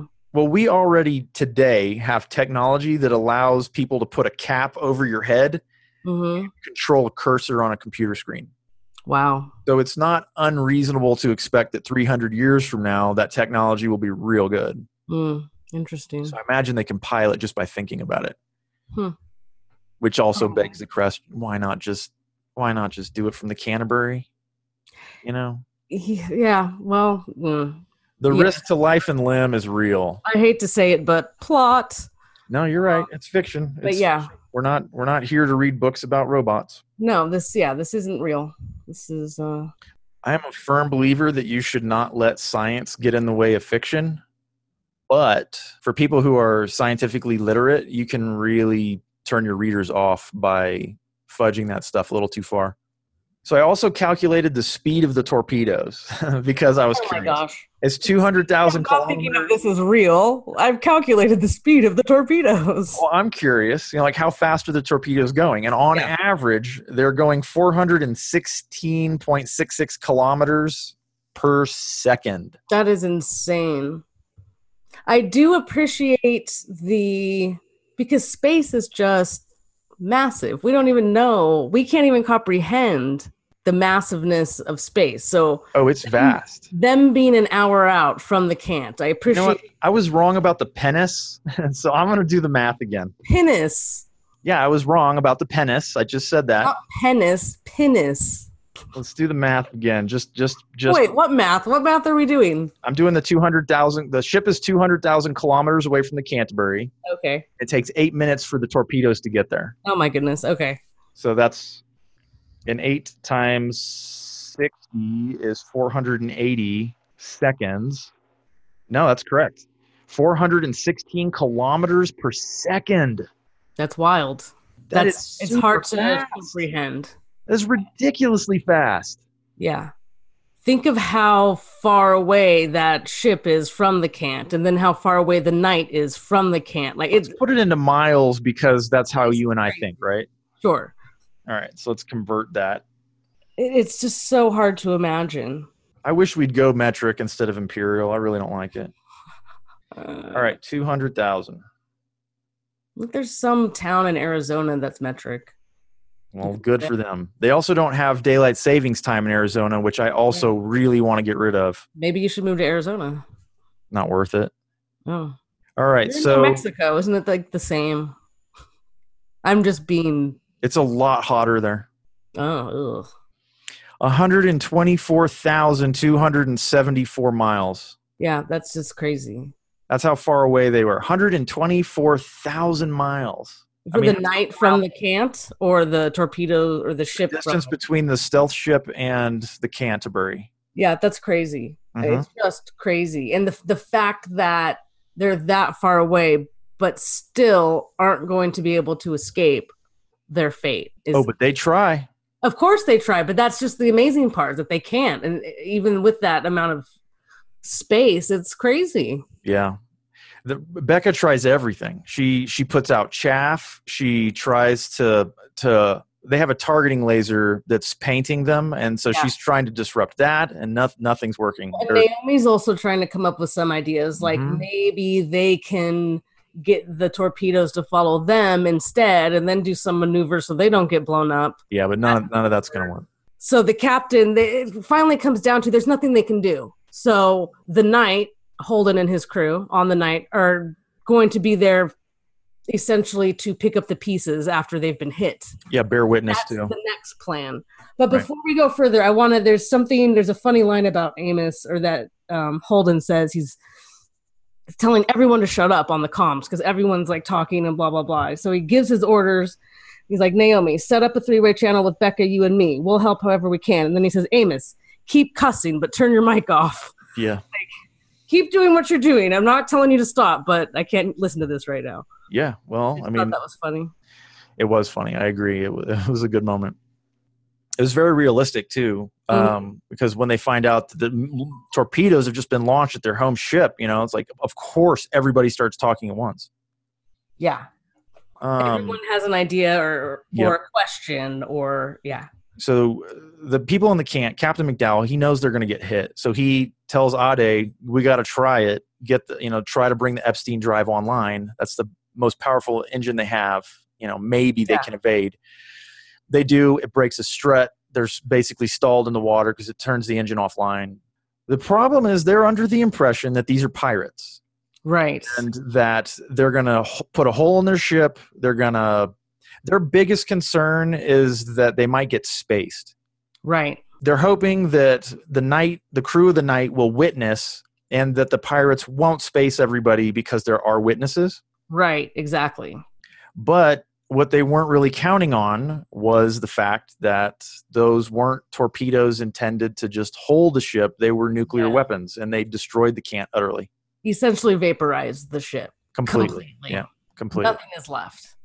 And Holden immediately wonders, like, why? Wh- what was the purpose? They're not pirates. They can't be pirates because And they're pirates- just a, a they s- want to get paid. they're just an ice hauler. Why even vaporize that? Like none of it makes sense. No, no, nothing. Nothing makes sense. Pirates would be doing this to make money, and they're not going to make any money off of destroying a ship unless it was a, a unless it was an assassination. Essentially, you know, go blow up but this even ship. you wouldn't assassinate a competitor. You just destroy their stuff and steal their crap. Like it Yes. just doesn't make sense. so they're not pirates. Right. and Holden knows that immediately and he's he doesn't he doesn't understand what just happened and obviously he's very emotionally upset but he he wakes up everybody they turn tail to go hide I guess and um you know he's doing all these thi- he's making all of his decisions based on emotion at this point hmm where you know he sa- he broadcasts a tight beam to the ship the, the stealth ship and he's like these are the people that were on that ship damn you you just killed 50 of my friends blah blah blah and then they get painted on the night they get painted with that same targeting laser and yes. that ship takes off and holden wants to follow him and all this stuff and he's now the captain he just got promoted lucky him and uh, nagata's like i'm now the xo and you're not following that ship your job is now to get us to safety and you're going to do that and i'm going to see to it so Yeah. eat it again another reason why i like her you know because she keeps Yes. her head when holden loses it she she keeps her head so I, like i'm already liking nagata i already liked her Mhm. and now i like her even better so now i like nagata best you know yeah. Well, there's because a line. becca died She says, What now, Captain? Naomi said, looking at him hard. You're in charge now. Act like it, is what she thinks, or is what he knows that that look means. yeah Um, yeah, she's being already being a good second in command. Right. And the first thing he does is he ignores her completely and he sends out a message, Right. which is received at Ceres Station, which causes alarm among the cops there. Well, the reason that it's sent out is because Alex, the Martian pilot, mentions that it that's stealth technology. And the only the last time he's seen anything like that was when he was in the Navy. Yeah. So already that little prejudice nugget gets put into Holden and everyone else's head. Yeah. They start taking apart the black box to try to find any sort of markings on it. Right. Not thinking they're going to find anything. Then on the bottom of the battery is a Martian serial number, which without thinking at all, Holden just goes into making this video and then transmitting it. Right. Um, The other essentially blaming the Martians, even though he doesn't really blame the Martians. He just says, "Oh, there's a Martian serial number on this. You can put figure- it together." Yeah, put two and two together for yourself. Yeah. Um, so It's also mentioned that nuclear torpedoes are very hard to get if you're not in the military. ah, yeah, that too. So there's there are a couple of reasons to suspect that it was a military attack, yes. and there's one reason to point the finger at the Martians. Right. But Um, with no other markings on anything, just being somebody who's seen a lot of TV and movies, that could also be seen as a pretty overt um, frame job as well. Yeah, yeah, nice, So, real subtle frame job. yeah. So we've Yeah. got the Martians with the Navy. We've got inner planets with the Navy or Earth with the Navy. We've got the Army Coalition with Earth and Mars. And as far as we know, the belt doesn't have any sort of thing like that. We know the OPA exists, but they just seem like a. They're spring I chickens. don't by want to comparison. call them a terrorist organization, but that is how they're viewed by outsiders. Oh no, uh, uh, Miller thinks of them as a terrorist organization also, Yeah. and he So is a belter. Um. those are the players right now. Okay, so the authors Yeah. specifically set this dichotomy up where you've got Miller on the station who believes you need to control information, hmm and you've got Holden, who they referred to as the holy fool, I believe, Hmm. who believes that information just just be put out. It doesn't you know, like interpretation, etc., is irrelevant. You give everybody the information and let them do with it what they need to hmm and that's Holden. And so he broadcasts all that information. If he would have just left out the words Martian serial number, Right. everything would have been fine. This, there would have been no problem. But Mhm. because he because he put that information in his message, there's a problem. Yeah. All right, Shit's so- gonna hit the fan. We don't really realize that at this point, I don't think. And I don't know how I don't know if I would have ever made that jump. We don't hundred percent realize it, but obviously the in the last chapter, the message that they were receiving was this message. Yes. We know that the captain's really concerned about it.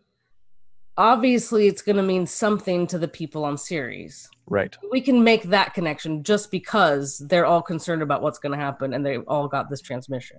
There's weird things going on. Now is the time. Now is the time to discuss the name Scopuli. okay. So what happened in brief, in summary, was the Scopuli crew was removed from their ship. The Scopuli itself was put next to an asteroid, and a transmission was beamed from it. Yes. And then a ship, the nearest ship came by, From a little black box, which was placed on. yeah, it. yeah, yeah, yeah. Um, Uh-huh. But l- another ship comes by because Mhm. that's the law. Somebody Mhm. has to render aid. The, the, the nearest ship renders aid, and that ship is then vaporized by a military warship. Mm-hmm. That's what happened, right? So scopuli means escarpment or outcropping of rock, Okay.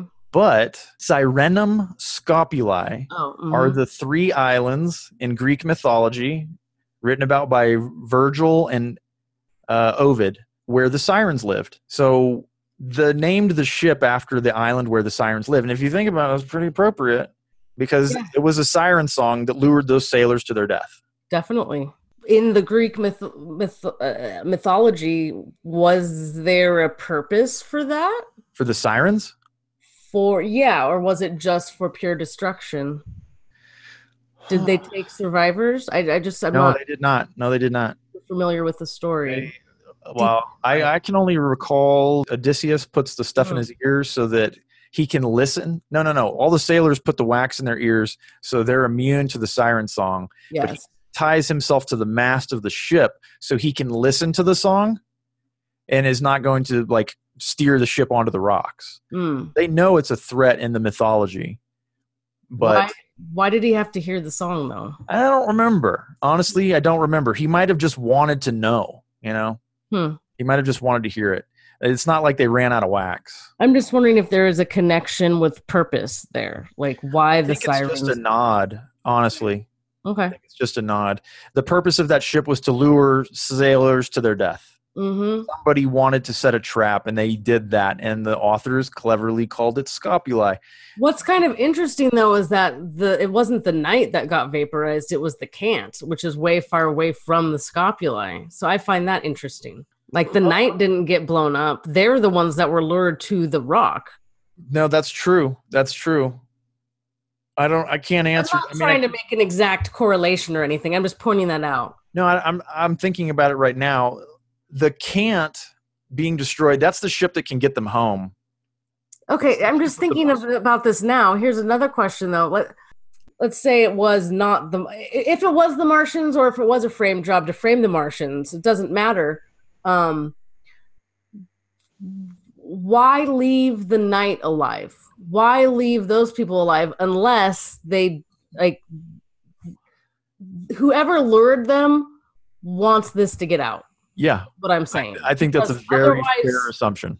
yeah otherwise you'd kill the knight there's no reason to leave them alive Absolutely. even though they were painted like you said I, It was just a Yeah. little. It was a little power play. Just yeah to like show, a little scare tactic "Yeah, we can destroy you right now, and we're Yeah. choosing not to. don't come after us just Which- do what you're gonna do be our fodder Right, but that's that's another reason why Naomi Nagata should be the captain and not Holden, yeah because I think she might have thought about that before sending out that message. well i think all that stuff with ade too is just to make it clear to us that he is an emotional man and that is how he bases his decisions Yeah, i think I, I mean, yeah, obviously yeah. that's how he's operating so far he's doing things based off of mostly based off of emotion and what he thinks is right. He thinks Right. that telling people like he he said that they need to know. He woke up the crew down below to tell them that the Canterbury had been nuked yeah because they needed to know. He thinks that the access to the information is a right.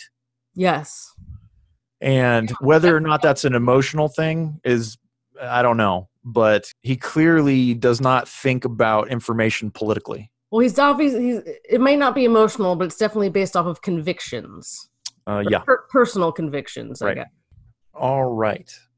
Chapter six, back on Series Station, Miller. So, Series Station is on the precipice of a riot.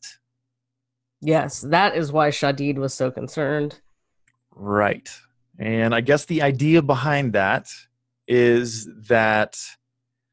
See, I don't, I don't get it either, and it's because I grew up in a gravity well and I'm not from the belt. So I don't get it.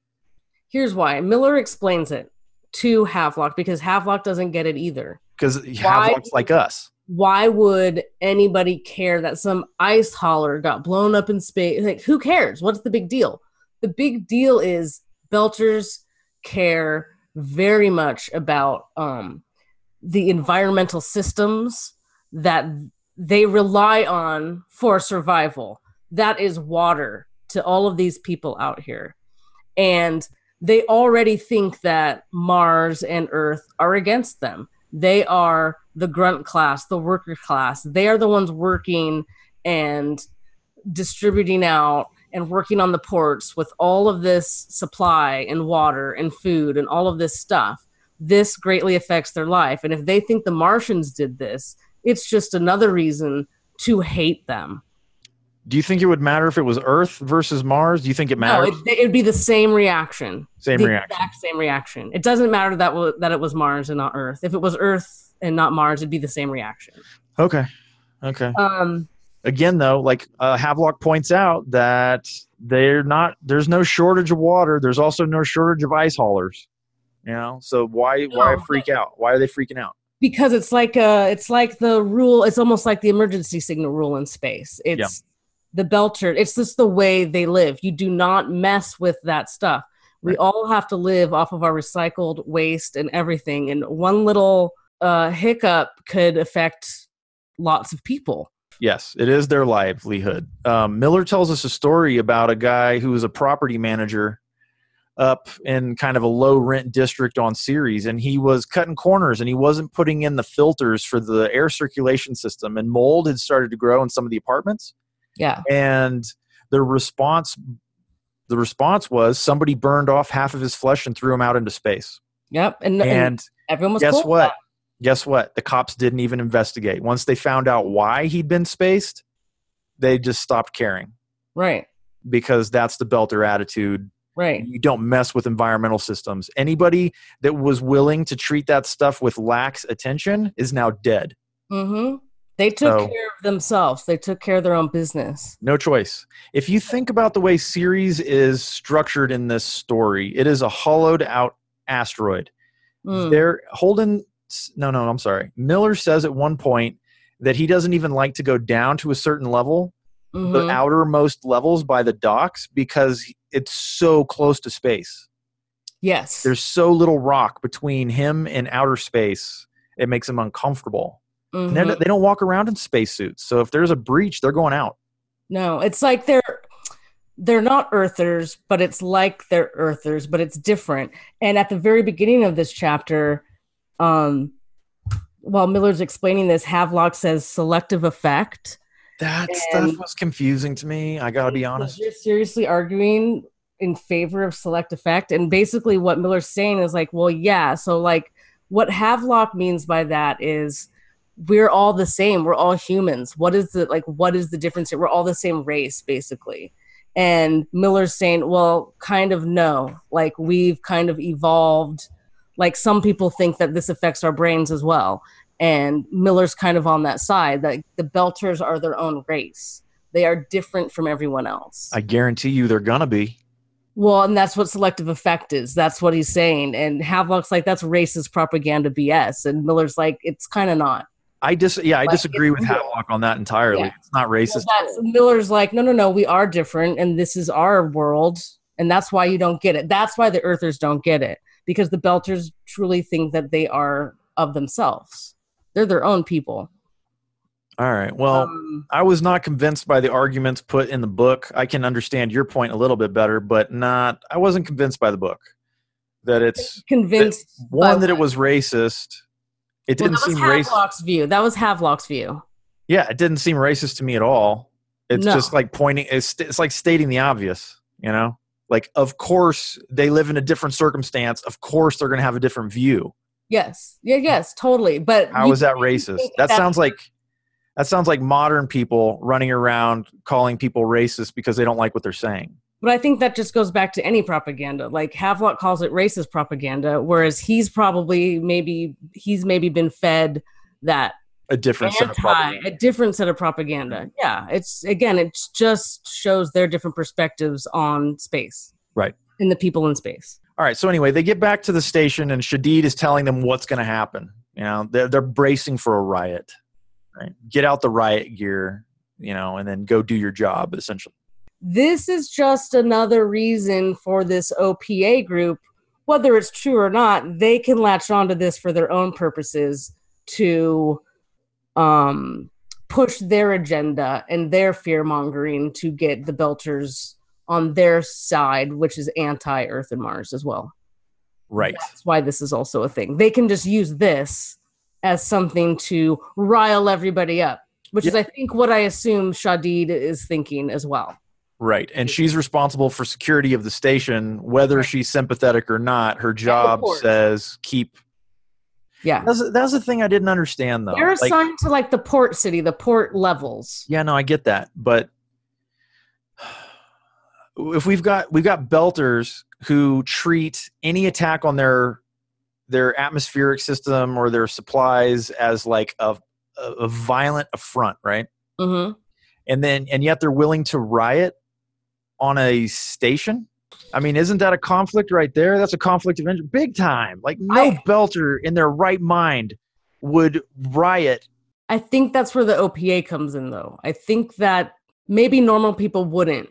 Let's talk about it when we get to Yeah, all right, what happens. So they Miller's getting his guys together. They're going to go get their weapons. They're going to Yeah. gear up, riot gear. riot gear, Yep, shields and batons and uh, shin guards and etc.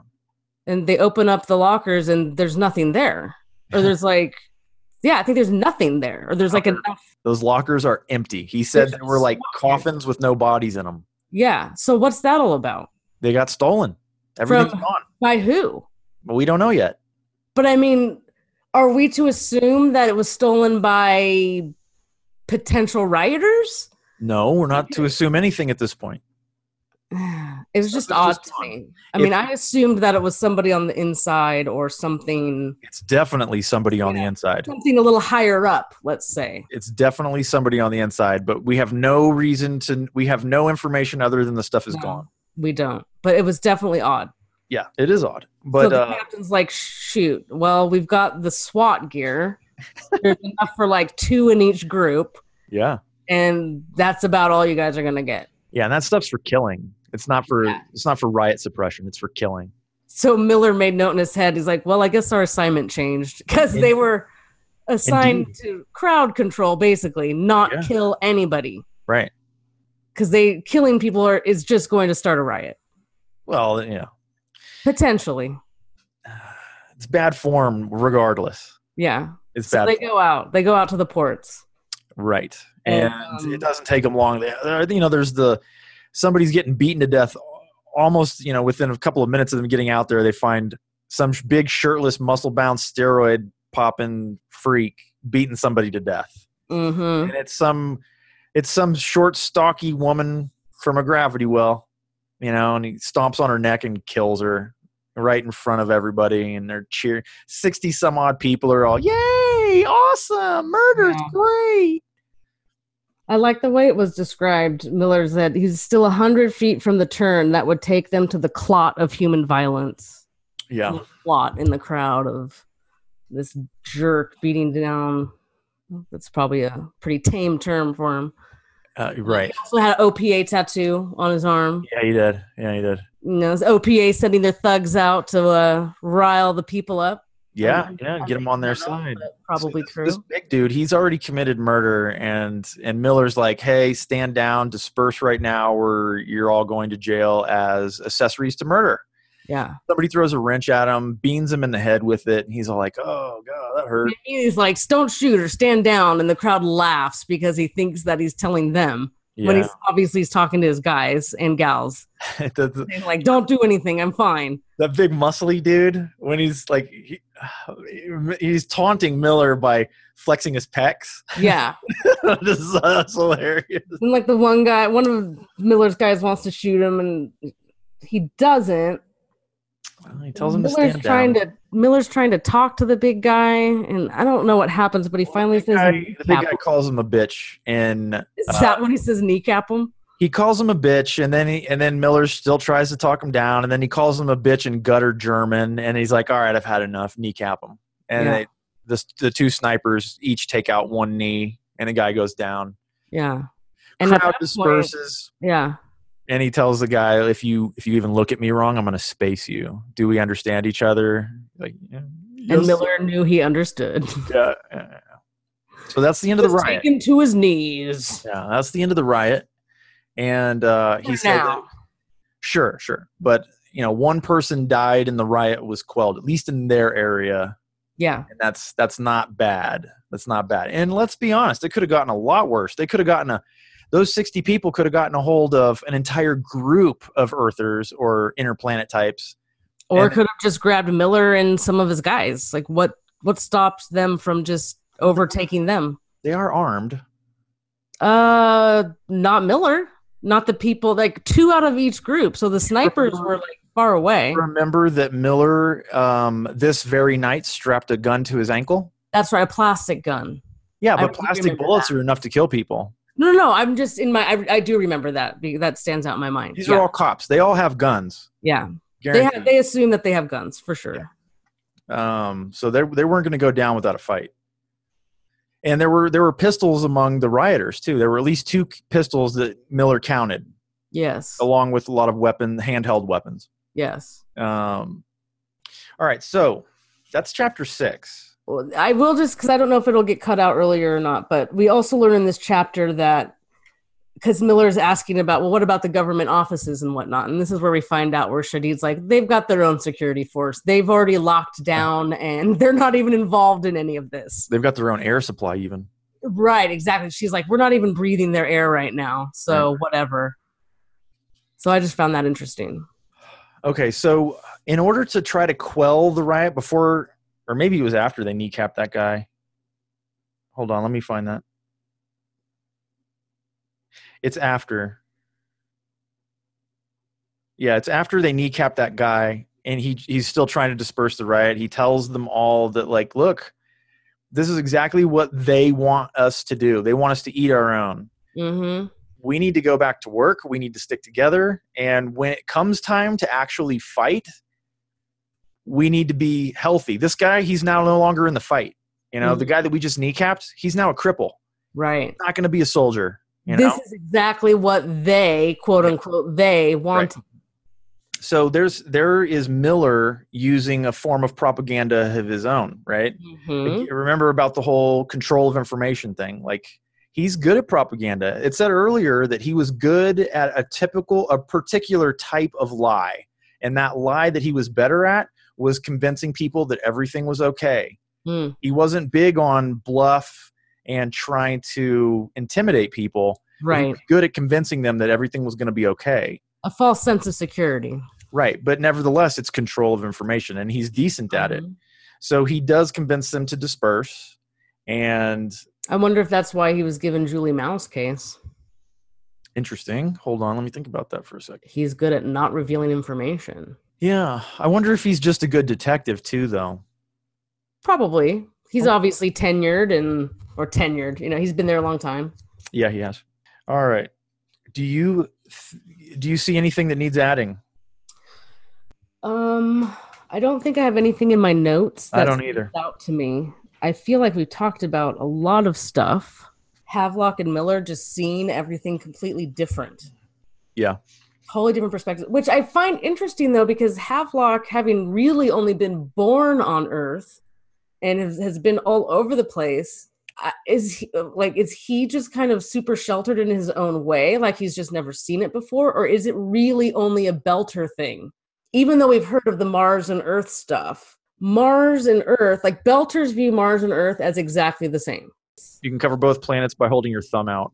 Yeah, like they're the people from them to them are the same. Yeah. Belters are the different ones. And but Earth thinks that Martians are different and Martians thinks that Earthers are different. Yep. Belters hate them both. So it's just it's an interesting dynamic. Um, we're getting different people's perspectives of that dynamic. I'd say the Kant and all those people, we don't we don't get much of that perspective yet because they're all living out together in space just doing their jobs. Yeah, that's a good point. And I, I think it's been pretty well handled. Like I there's a distinction that you're pointing out and it's obvious, right? Yes. It's yes, not yes. like we have to interpret anything. Like we're seeing the effects of that difference. Mhm. Obvious in the way people talk and what they're talking about. So yeah, no, I think it's very expertly handled up to this point. Mm-hmm.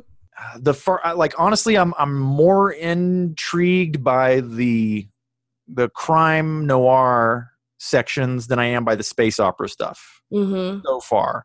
Like I'm that's to me there's more conflict there. There's more that stuff's more interesting. You've got a nameless enemy, you know, with a stealth ship, big whoop. Right. All that stuff seems like it's going to affect Oh the yeah. other stuff, but in different ways. Undeniable. Um, uh, yeah, Undeniable. yeah. I mean, obviously, we already know there's the Julie connection. We we already see. What do you think the Julie connection is? What do I think the Julie connection is? Yeah. As of right now, I don't think we can say. Well, I- we know we know she got taken off of her ship. We know very little. We know she's a And- rich girl Yep, from yep. a rich family, from somebody who's very prominent. Plutarch, a wealthy person. That's kind of all we know, though. So we can imagine Roughly. I mean, we know what her circumstances are right now. not really. Yeah, we do. Sure we do. We know that she's on that ship with Akira and we know that her all by parents consider her missing and we know that she was a member of the OPA. Sure, she's all right. She's all by herself, and she even thinks to herself, maybe she can pilot this ship. She's not even sure she can pilot this ship. Right. That's why she was going to the engineering room to begin with to try to get the ship online. But can you honestly think that at this point she's safe? Hell no. I mean, everybody on that ship was, I think we can assume, absorbed by Akira. I would assume that So she's why would already she doomed. be absorbed? Yeah, like yeah, I'm I, I thinking assume I assume she's doomed. She's gonna Yeah. die. she's absorbed by the goo.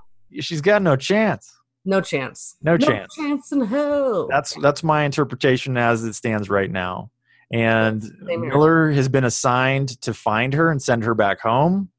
So He's on a wild goose chase at this point. yeah, very very possible. Completely. Because how would for since we know where she is, Well, yeah, you know, essentially, how the hell is he gonna get to that point? I don't know. I have to assume that she is going to be able to. That ship's got to be discovered somehow. It either gets to Ceres or somebody finds it. Uh-huh. Same thing's true with Holden, though. You know, the knight is the knight capable of getting all the way back to Ceres because it's just on the inside. It's like It's a closer little to shuttle Jupiter. transport. It's a shuttle thing. it's a shuttle and it's closer Yeah. to Jupiter than Ceres. but it was capable of some sort of high travel because they were able to juice so they're able to travel fast at least They described the usage of fuel to travel at that speed as prodigious. Oh. So it's burning through its fuel super fast. gotcha So I don't know if they have enough fuel to get back to Ceres. I would say no. It's not intended for long distance travel, and that is a No. long way. yeah i i don't know but I don't know would- how they're going to get back. I assume they're going to have to send out a SOS, and somebody's going to have to come and pick them up. Mm, That's a guess. they're But definitely gonna have to come up with a plan how are you liking it so far? i like it That's it. You just you, you just like it. well we're, we kind of just started um Yeah, but I mean, initial there's a lot impressions of like setup happening right now it's like it's set up with plot though like there's still a lot going on Yeah. with- the setup is within the plot It- so and i do like that i like when things are kind of woven in yes, I do too. yeah i like it i'm kind of with you though as far as holden goes i'm not necessarily a fan of him yet Uh uh um Not yet. And I don't know if I ever will be. Uh, just based on what I've seen so far, I'm already kind of sour on the guy. so i'm gonna throw a little show spoilers at you but not really spoilers more like mental spoilers like All right, so tell me about the show then. so when you were mentioning how you didn't care about julie Yeah. I found it interesting because I kind of want to be more open minded about it in the books because in the show I kind of don't care about her either. Uh huh. Um Why? but Miller really cares. Miller does? I don't and I'm not sure why. Um like I can't get that connection Oh, okay. through Miller that Miller obviously for some reason has like Well, not in the book he doesn't. obviously he well obviously he's going to keep pursuing this. Are you f- you're further into the show than you are into the book. Mhm. So if you were at the same point in the book and the show, does Miller care at this point? And does he care disproportionate to sensibleness? Right. Well, see, I don't think he can care because he's literally just been given this assignment and he's just going through the file. Like, there's not much there. Like, he's going to, I don't know if it happens in the book, but he goes to her apartment quite often to try to kind of get the vibe of who this girl was and discover things there. uh-huh. Um, so, And Oh, no, her I mean, apartment's on her apartment's on series? I can't, re- there's going to be a lot of different places we go to, and I can't quite remember, but it Okay. might be on series. It might be. Because I I, I, I seem to recall that she worked at Tyco. okay it might be at tycho that where her apartment is Yeah.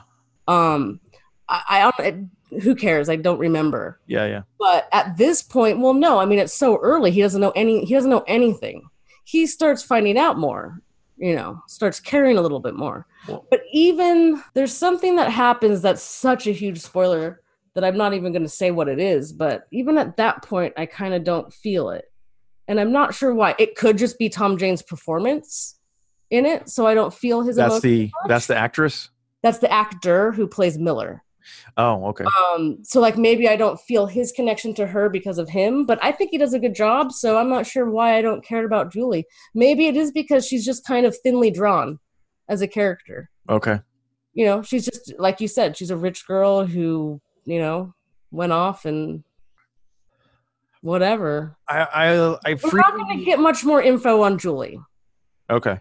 Well, I frequently go back to Harry Potter when I want to think about how characters are made to be sympathetic. mm-hmm And the way, one of the ways is to abuse that character, sure you know, like have have the character beaten to a bloody pulp you know have the character mistreated and abused and all of these things you know harry potter was kept in a bait he was kept in a closet under some stairs by his relatives we will find out i said we weren't going to find out more about julie but we will find out more that will make her more sympathetic a hundred percent. I, I hope so because right now I don't give a shit. I'll be interested to see what you think at that point, but you might not care at that point either. I'm not going to say what it is. 'cause- No, I, I got I you. I, don't I don't. even know I what's in the don't first want to know. I want to get there. I want to get there. I mean, I've read the book before, so I know some of the stuff. But you know, my memory is is the yeah, way. but and I don't know how the first book ends, and I don't, you know, as compared to the show or anything. So I don't want to. I can't tell you. I, I don't Yeah. remember. Like I remember some stuff, but I don't remember anybody. I don't remember who was involved with any of it